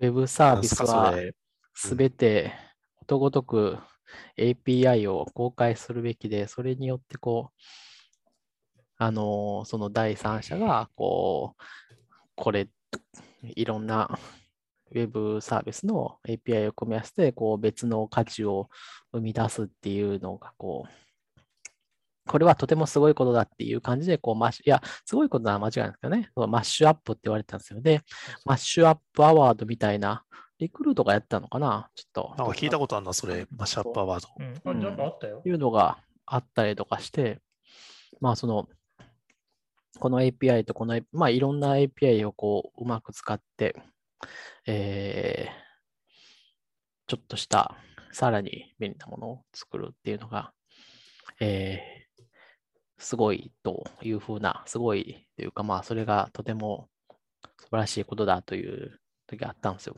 まあ今はそれは変わらないんだけど、あんまりそういう運動というか傾向的なものは続かなくて、まあその、そのマッシュアップしてできたものっていうのは結局そんなにメンテされないよねみたいなやつとか、まあまあそもそも API、もともとのいろいろ組み合わせてる API 自体も、まあまあなくなったりするものがあってとかっていう、やはりどれも永久に、まあやっぱメンテナンスの問題っていうのがこう、やはり立ちはだかった感じはあるのかなっていう感じですね。まあ、あの、すごい小さなというか、本当にあの、まあ今でもあるんだけど、それがもうちょっとなんていうか、一発ネタみたいなウェブサービスを作るっていうのがすごい流行った時代みたいなところがありますね。今はまあ、なんだろう。今も別にあるけど、まあ、だいぶハードルも下がったかところもあったりとか、あの、して、今時だとあんまりこう、本当にこう出落ちみたいなウェブサービスはそもそも注目されることもなくっていう感じに、逆にハードル上がってるのかなわかんないけど。それなりにこう、実用的だったりする必要はあるのかっていう感じはありますね。どっちかっていうと、なんかプラポリとかあ整備さ。れてるとか、そっちの方がうるさい感じしますね。そうですね。あんまりこう、その、マッシュアップアワードがあったぐらいの頃は、あのースクレーピングしてやってても、うん、ああ、なんかそんな時代やったな。そうですね。だったりとか、もちろん、あの、なんだろう、XS ができるとか、その辺の問題は結構、あの、ダメだったんだけど、うん。まあ、そうですね、という感じですね。ログイン、ログインしたり、まあ言っても、ね、Twitter もなかった頃だから、うんその、それが流行ってるって言っても、えだ基本的にはエンジニアの中だけの話でっていうところはあったからね。まあ今はそうですね。そういう意味で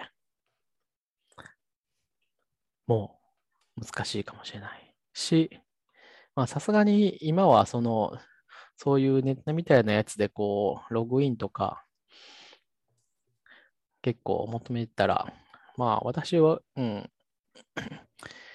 もうそんなには使わないし、ポイポイは使わないからっていう風になりなってるのはありますね。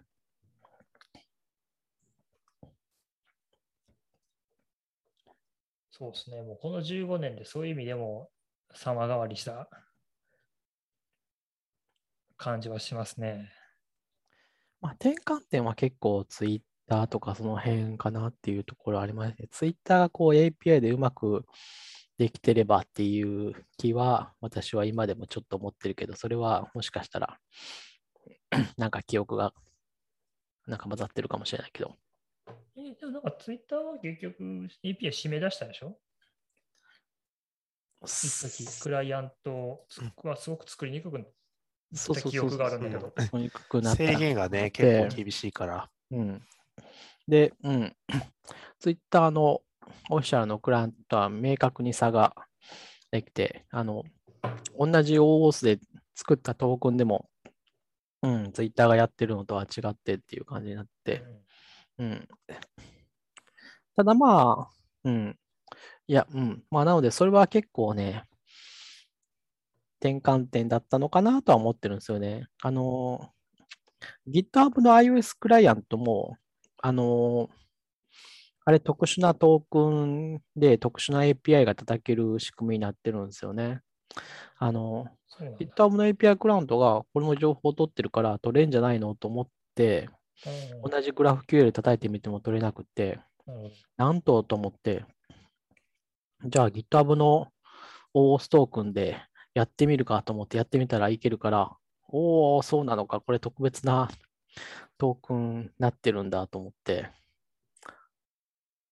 その、なんだろう、クライアント、あ、それはもうだって全部流れるんで、うん。あのパケットの、パケットというか通信の上を全部流れるんで、いいじゃん、クライアン HTTPS ト。それのは、そう、あの、そうそうそうそうそう。そうです、そうで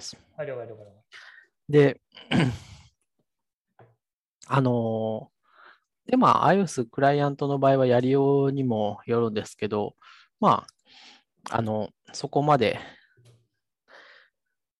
なんていうか、GitHub のクライアントはめちゃくちゃ厳しい感じにはなってなかったんで、普通に GitHub の使ってる OS を、えーっと、普通にやったら変だけど、変だなと思いながら自分があの許可することは可能なんで、GitHub の、えー違うまあ、なんていうか、ノラアプリだけど、違うな、GitHub が作ったアプリじゃないけど、GitHub の OS 画面に GitHub のアイコンが出ているっていう状態ですね。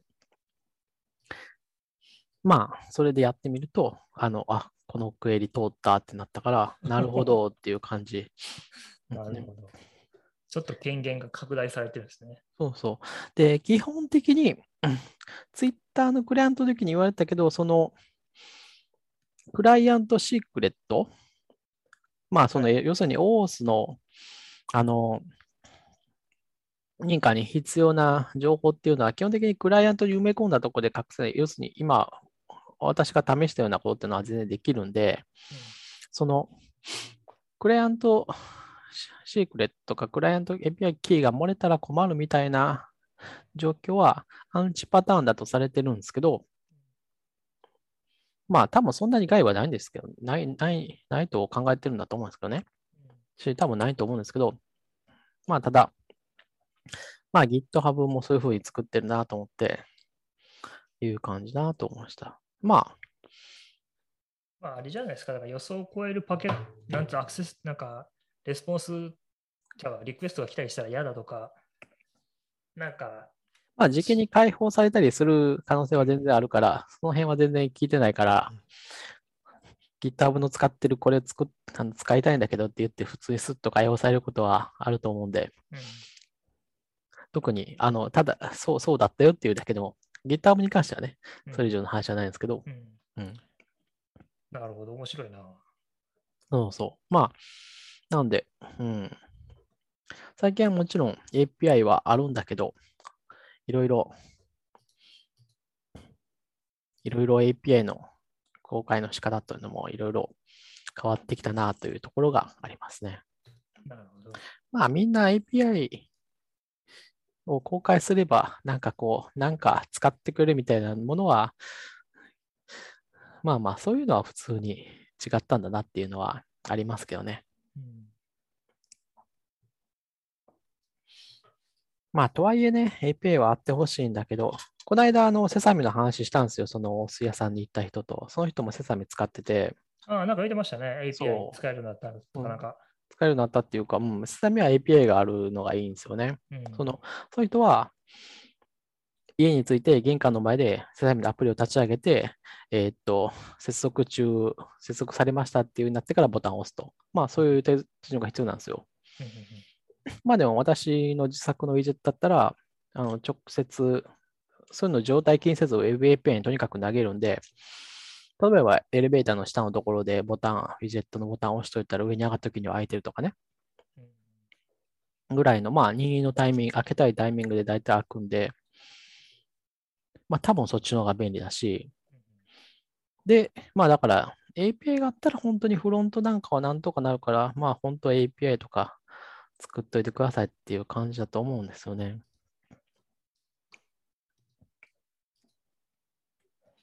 API がまあ Kindle とかね。Kindle とかも、あの、フロントなんか自分で、Kindle のフロント本当自分で作るわっていう感じだと思う Kindle わ。はね、自分で作作りたいね。そうでしょ？それで、うんまあ本当あに。れはね、ほんとひどい。な、な、な、なんでこうなるのって毎回操作してと思どうにかしてくださいと。う。うん、GitHub アプリとかは、さすがにこれちょっと完成度だいぶ高いんで、うん、そうですね。さすがに GitHub の API 何するかって言ったら、もっとこうピンポイントにここを便利にするぐらいな、なんていうか、うんまあちょっとした自動化とかね。っていう、だからフロントをまるっと置き換えようとは思わんけど、やっぱり Objective-C で書いてあって、もう今メンテナンスするのも大変みたいなアプリとか見かけると、もう API 開放してくれって気持ちになりますね。なりますね。うんなりますなりまあなな、なんなんだろうね、あの API をガンとして話さないのは、ちょっと僕もあれはよくわからないんだよな。うんまあなんか本当に、Kindle なんか本当に重要なのは中のコンテンツだから、本当にあの早く外側のビューアーとか、まあまともに作れるならいいけど、思考のビューアーが作れないんであれば、さっさと権利はうん、そうそう。だしさ、なんか別にほらあの Kindle のアプリをさ、1個2万円で売ってるんやったら、まあ、僕気持ちはわからんでもないわけですよ。ほう Amazon がね。うんうんでもそうじゃないじゃないですか。うんうんでしかもねさ、喜んでみたらタダで作らせてくれって言ってるんやったら、なんか、あ、そうっすか、じゃあお願いしますっていうのが 一番楽でしょって毎回思うんだよね。ま あそうですね。まあいろいろ、まあ Kindle に関しては DRM とかあるんだけど、まあ DRM もやめてしまえと思うんだけど、まあそれは別の話になるからいいとして。あとね、最近発見したけど、中野区はあのゴミの日を教えてくれるアプリっていうのを出してて、おううん。うん。ゴミの日を知るには、ゴミの日を知るには便利なんだけど、それがまあ多分あの、数年ぐらいバージョンアップが止まってるんで、よくアップストアに残ってんなって思うぐらい止まってるんですよ。まあ動くんですけどね、一応ね、起動はできて、ゴミの日を確認することはできると。わかります、わかで、ります欲。しいのは、でも、その、ゴゴミの日のその、その情報だけなんですよ。だから別にうん、その古いアプリで別に見たいと思わないから、ゴミの日の情報っていうアプリにできてるんだったら、それは多分我々がアクセスできるべき、形でアクセスできるべきじゃないのっていう。でもこれ、これ役所のページ行けば見れるんじゃないですか？それこそ。いや、もちろんゴミの日はヤフコのページ行ったら PDF であの置いてあるんですけど、あ、あちょっと、中野区のページ行けばもちろん置いてあるよ。やばい、どうしよう、何も喋れなくなってくる。いやこのアプリはその PDF を閲覧するアプリじゃないから、それなりにテーブルビューで表示されてて、なんか、たし、多分プッシュ通知も来る機構になってるんだよ。なんかプッシュ通知はうまいこと来なかったけど、うん。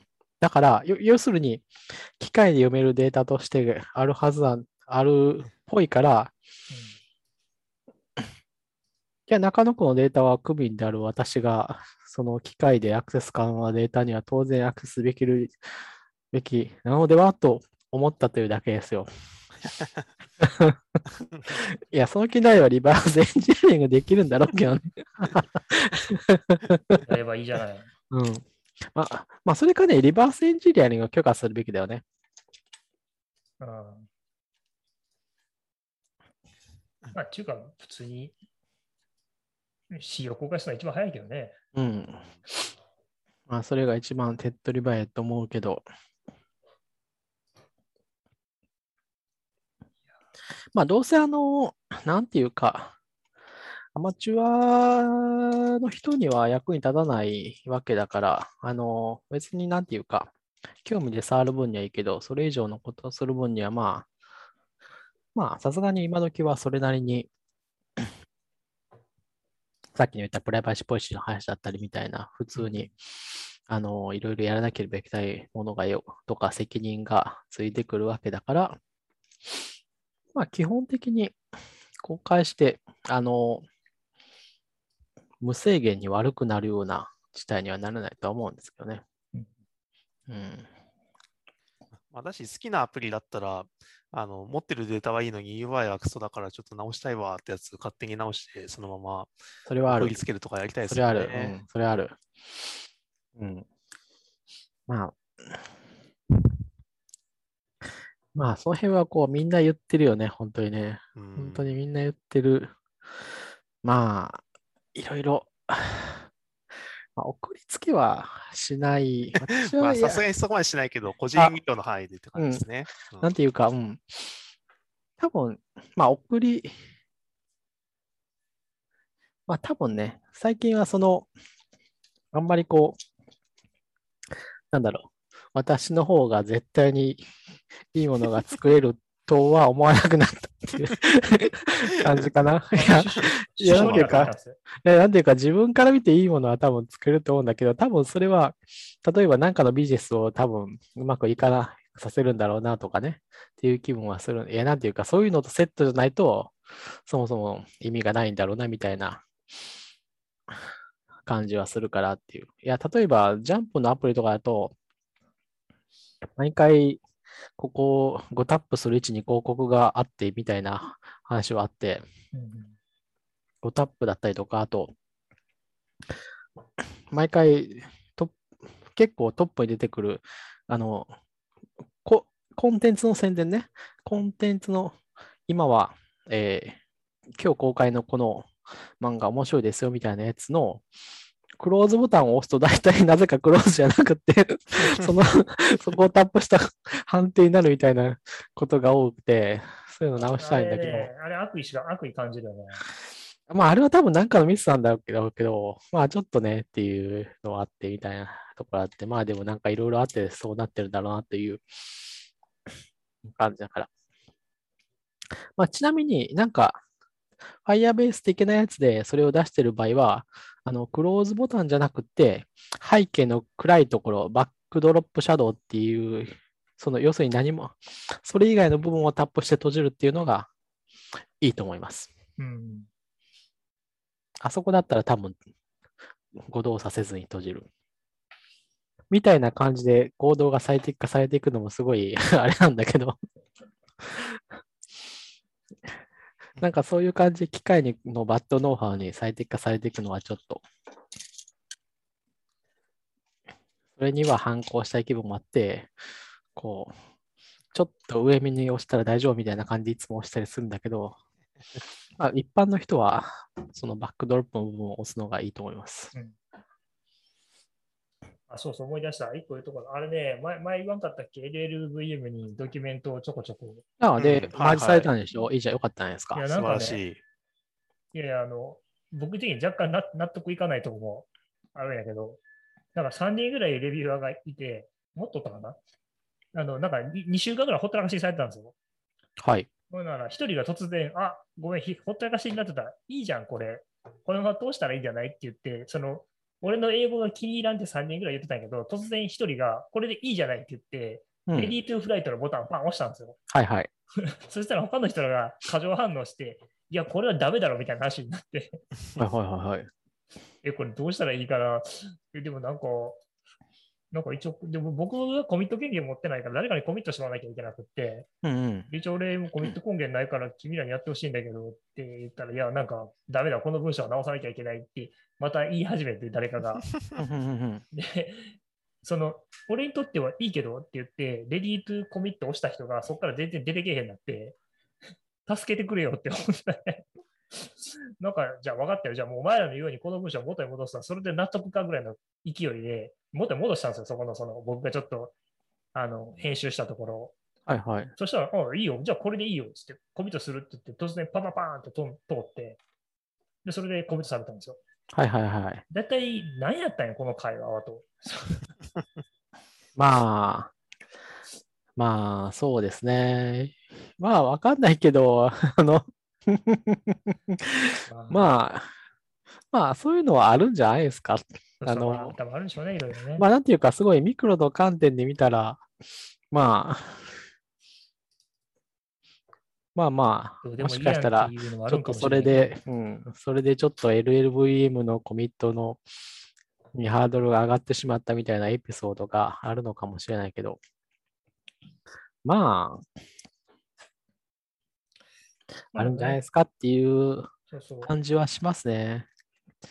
まあでもせっかくね、ああれでしょ、お互いに レビューしてくれてる人、まあまあ、基本的には、あれでしょ、善意のレビュアーってやつ。トそう全員のレビューは全員のレビュー。はうん。うん大変だなとも思ってるから、僕もあんまりあの、あれよ、その口当たりは、まあ多分向こうとしても、ここを読む人って大体もう、そもそもだいぶ、あの、分かってきてる人だから、多少の、あの、間違いぐらいはそんなに問題じゃないよみたいなことがあるのかもしれないですよ。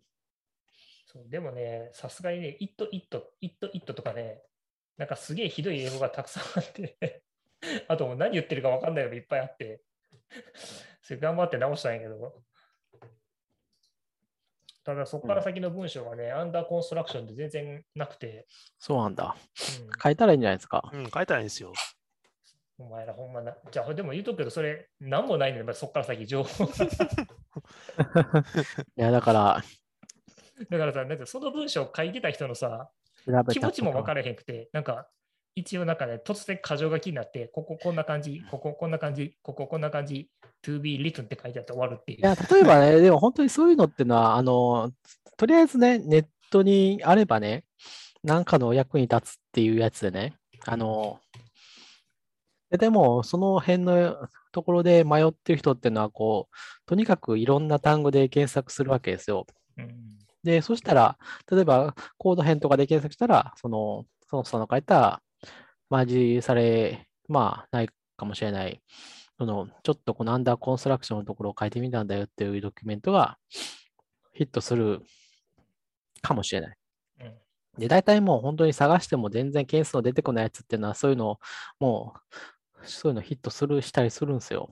うんとか、まあちょっと勘の働く人だったら、リポジトリ検索使ってみたらいけんじゃないっていう感じで、リポジトリ検索したら、ああ、なんかヒットしたわって言ったりするから、まあだから、結果は大体、まあ結果は何でもいいと思うんですよ。私はね。あの、なんか適当なこと言ってる。マージされれば、マージされたっていうのをこう誇ればいいと思うし、ね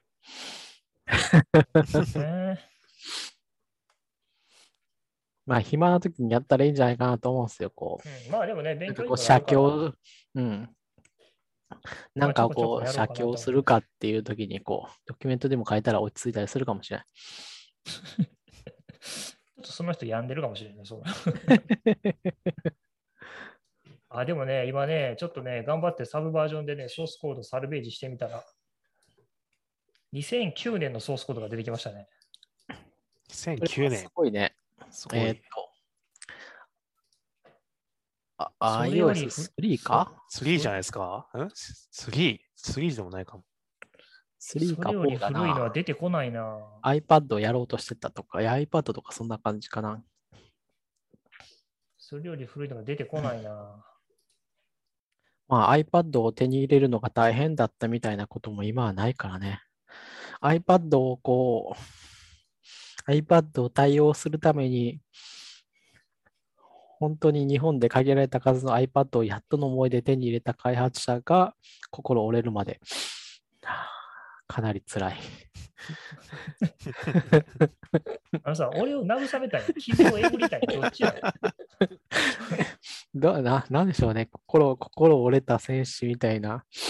あの、私が今やってるダークソウルには、こう、絶対心折れた戦士っていう、こう、NPC が、ノンプレイヤーキャラクターが出てくるんですけど、そいつはでも本気出すとめっちゃ強いんですよね。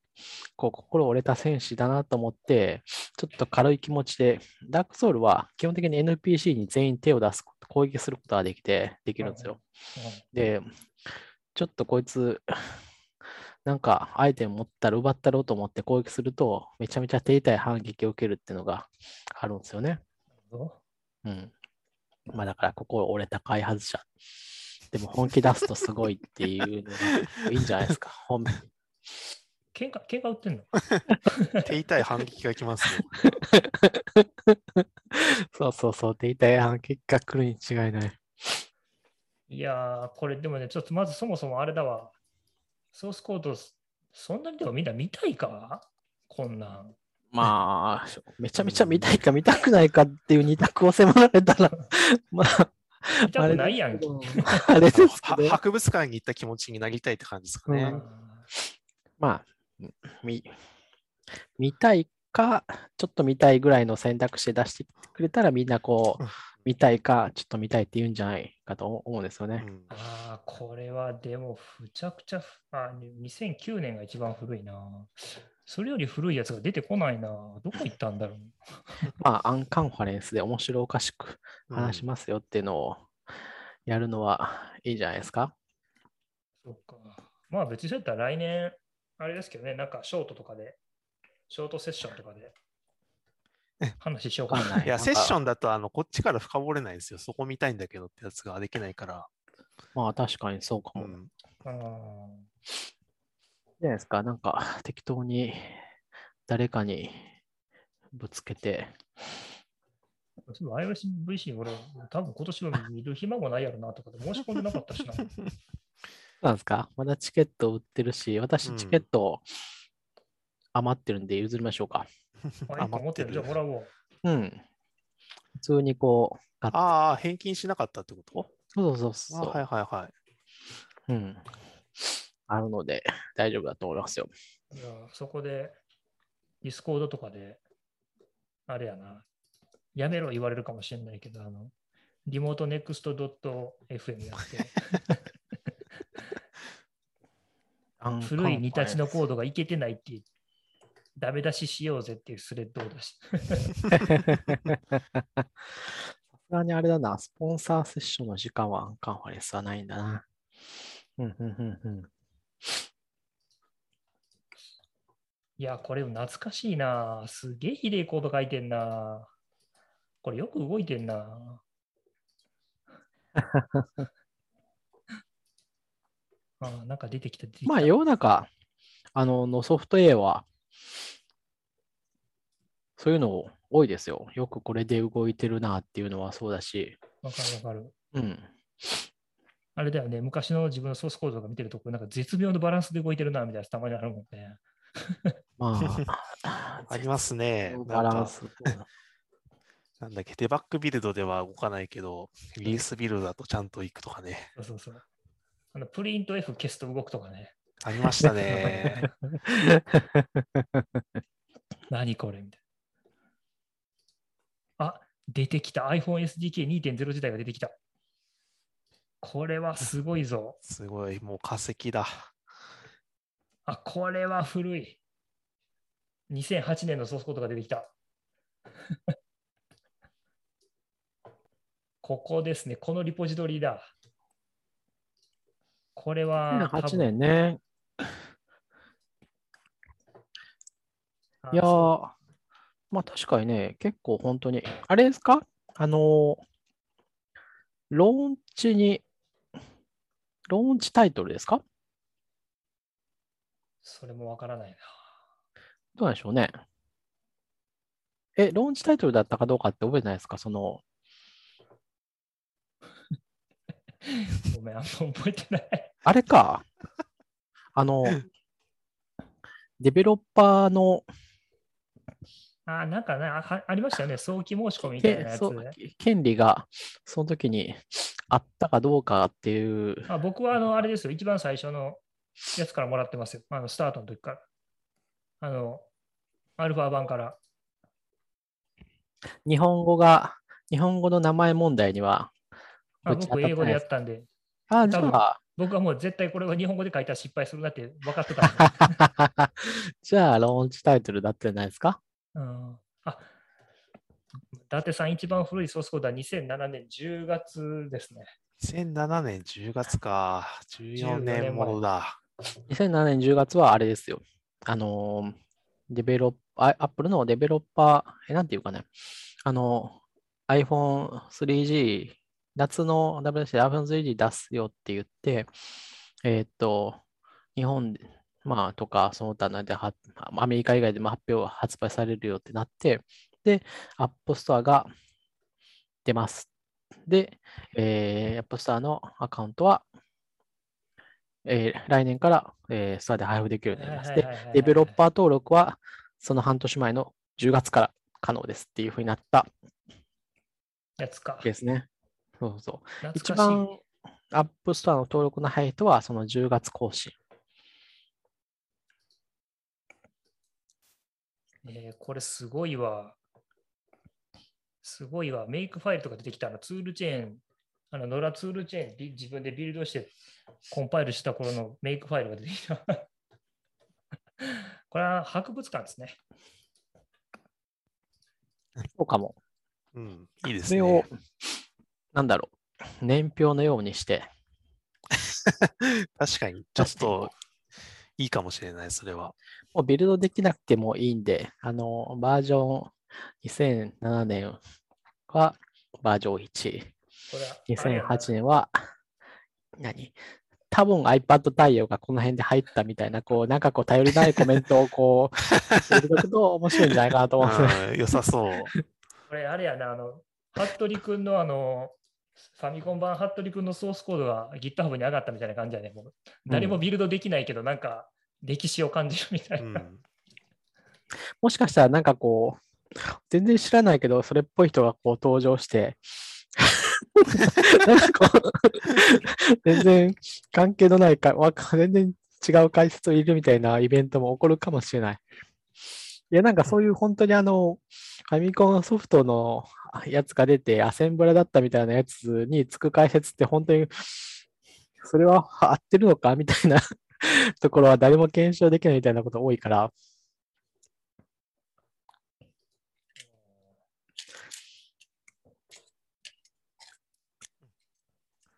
いいんじゃないですか？なんか、いい予告になりましたね、これは。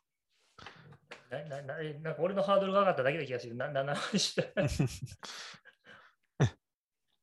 いやー、なんか誰かに頼んだらうまいことウェブサイトをデザインとかしてくれないかな。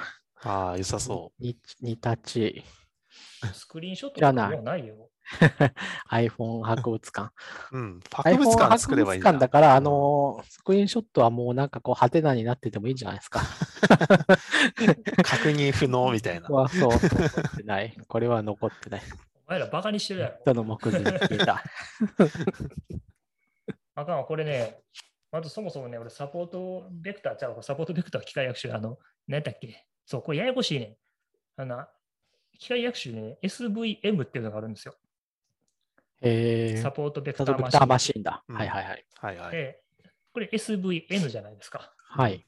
よく間違えるんですけど、この SVN のビューアーがないから、もうこれ、今これバージョンズのトライアル版を今、ちょっととりあえずインストールしてみたんやけど、これで今、かろうじて見れてる状態やな。バージョンズで見れるなら、全然、えけるじゃないですかこんなまあ骨董品見るためになんで6000円も払わな 払った6000円ぐらい出しますよ、全然。うんこの、いい入入場料としてね。うん。ほんならもうあれやわ、何やったっけ？あの、ネクストステップ FM のユーザーに6000円寄付してくれっていう。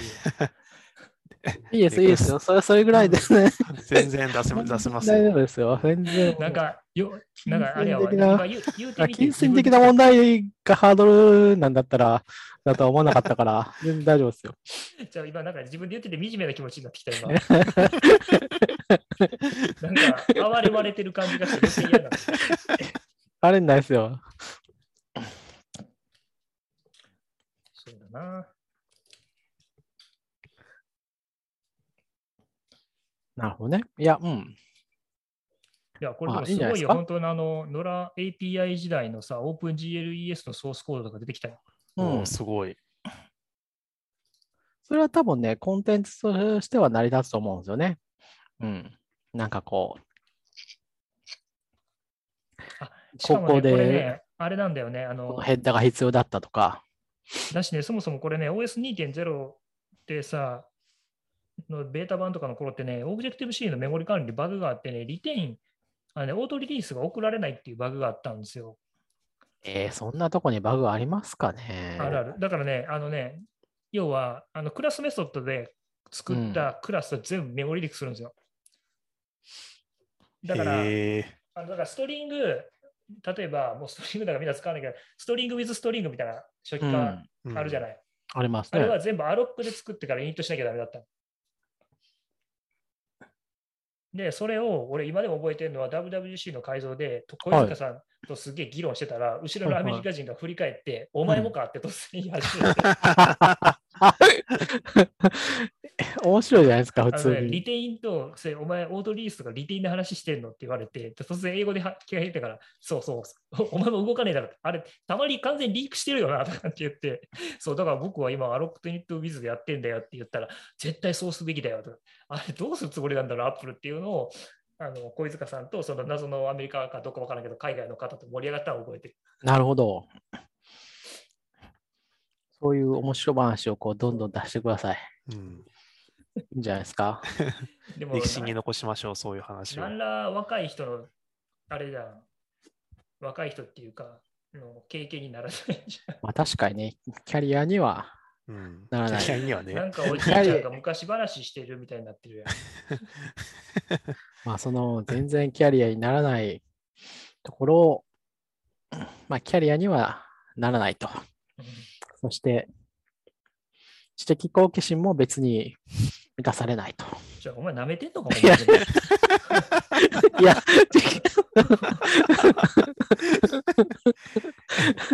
だけどもなんかこう、だけどもなんかこうすごい、すごいこう、いろんなことを忘れて大笑いできる時間が過ごせるかもしれないない。みたいな感じかな。いや、一応元気ですよ、あれまだ。うん iOS 滑らない話みたいなのいいんじゃないですか？そうですね。滑らないかどうかは、まあなんか一瞬本さ間があったな。ん次第なんで、すごいなんか刺さるか刺さらないかですがよん頑張ってくだおかしそうです頑張ってくださいって感じだと思う。だからサイコロ振って、じゃあ岸川さんなんかちょっとこう滑らない話してくだえさい。そういうシステム？急に、急に、急にあの、なんか、あの、あれのコンパイルが通らんかったよね、あったなーとか、あの、 Push Notification 発表したけど、1年間全く音沙汰なかったよねとか。確かに、確かにな。それで言うといろいろありますよね。ATS の話とかね。確かに。カットペーストなんて不必要だってすげえ言い切ってたやつが4.0かなんかでさらっと入れてきて、今でもまあ、ATS はね、あのークライアントをこう自作すれば、まあ、いけるしねみたいなところはあるっちゃあるよねみたいな、やってる人が、まあ、いないと思うけどね、もう。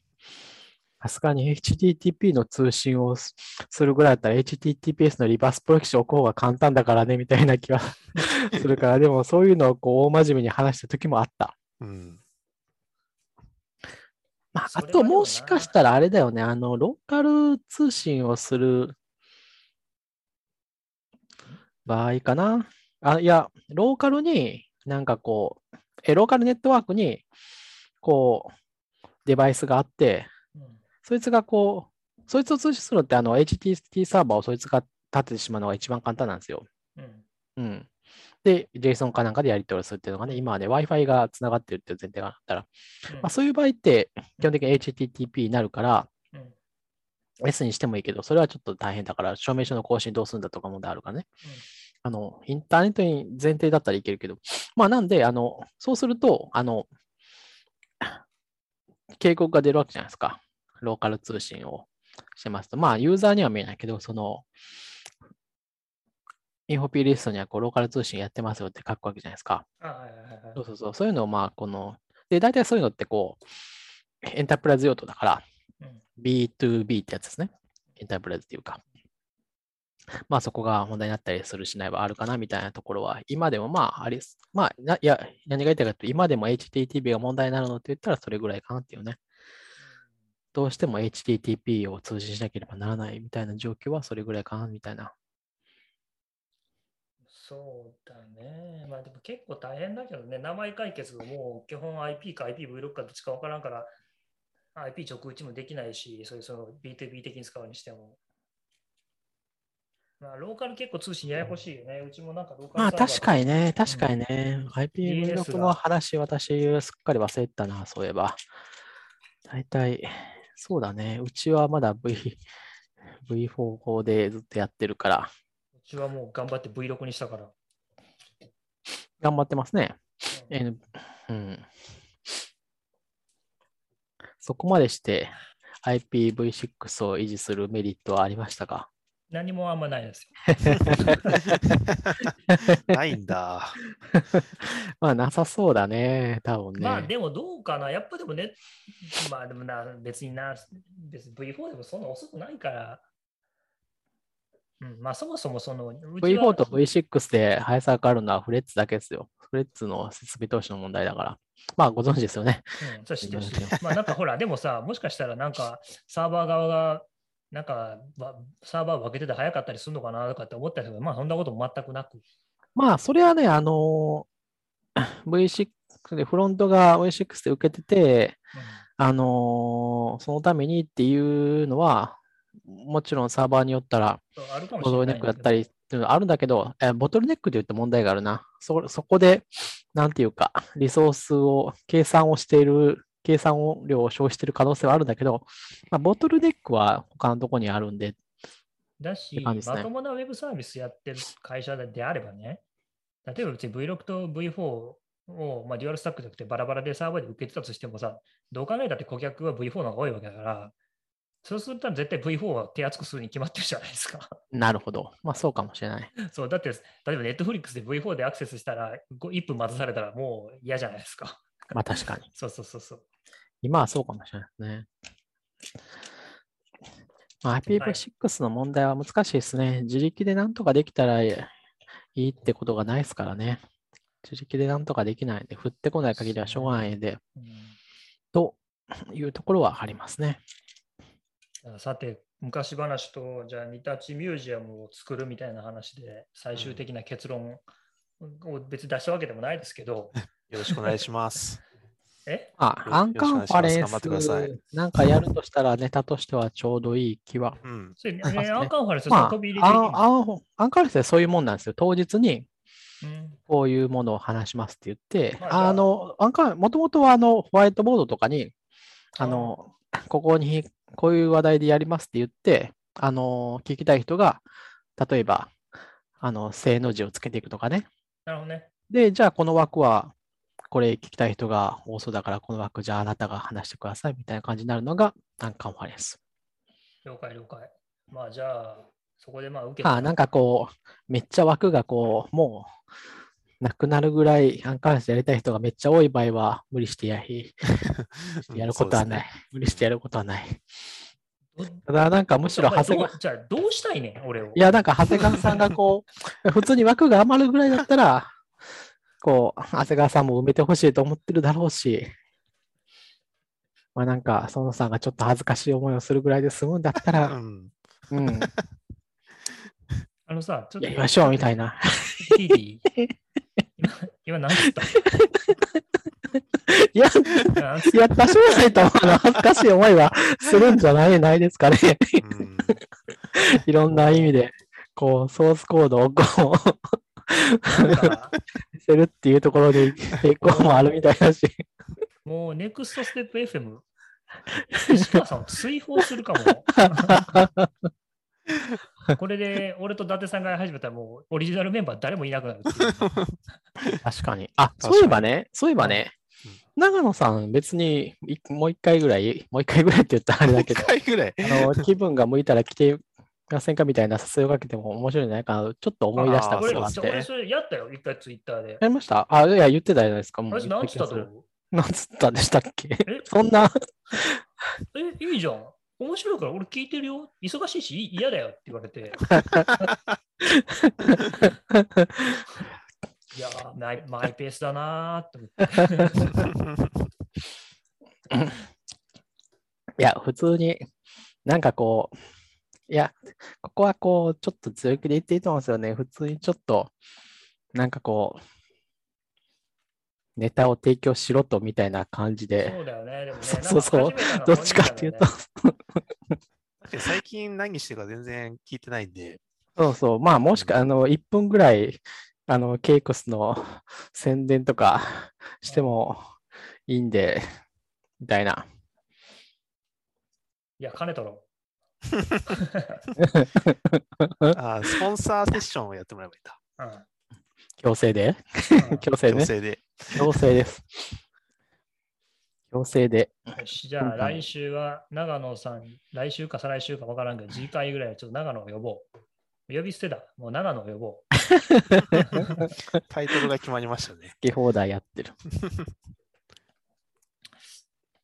さあ、じゃあ、まあ、せっかくね、うんズームも有料プラン入ってるしね。そうですね。そうそう、うんみんな呼んでなんか話してもいいしね。うん。じゃあもう2時間経ったんで、今日はこの辺ではい。突然ですけども終わりたいと思います。はい。このじゃあ、えーネタをまたじゃあ、あじゃあ、ちょじゃあ、あれね、岸川さんにじゃあチケット送ってもらって、僕じゃあカンカンアンカンファレンスでやるかどうかまあ分からへんけど。うん。とりあえずちょっと譲渡のやり方を、はい。が、あの、ドキュメントを読んでおきます。はい。じゃあ、えっと、まあね、チケットもね、やっぱりね、有効活用しないといけないしね、やっぱりね。まあこう主催したことのある身からあるとね、空席が出るっていうのが一番こそれ一番嫌やからう、ね無。駄であると。物理的に出るわけじゃないけど、うん。うん。やはりね、チケットがこれだけで出たっていうとはこれだけ来るんだっていうふうに計算をするわけだからね。さて、では、えー来週の、えーまあ、話が合えば iOSDC で一部のリスナーとはお会いしましょうということで、今日は終わりたいと思います。ありがとうございました。はいありがとうございますありがとうございます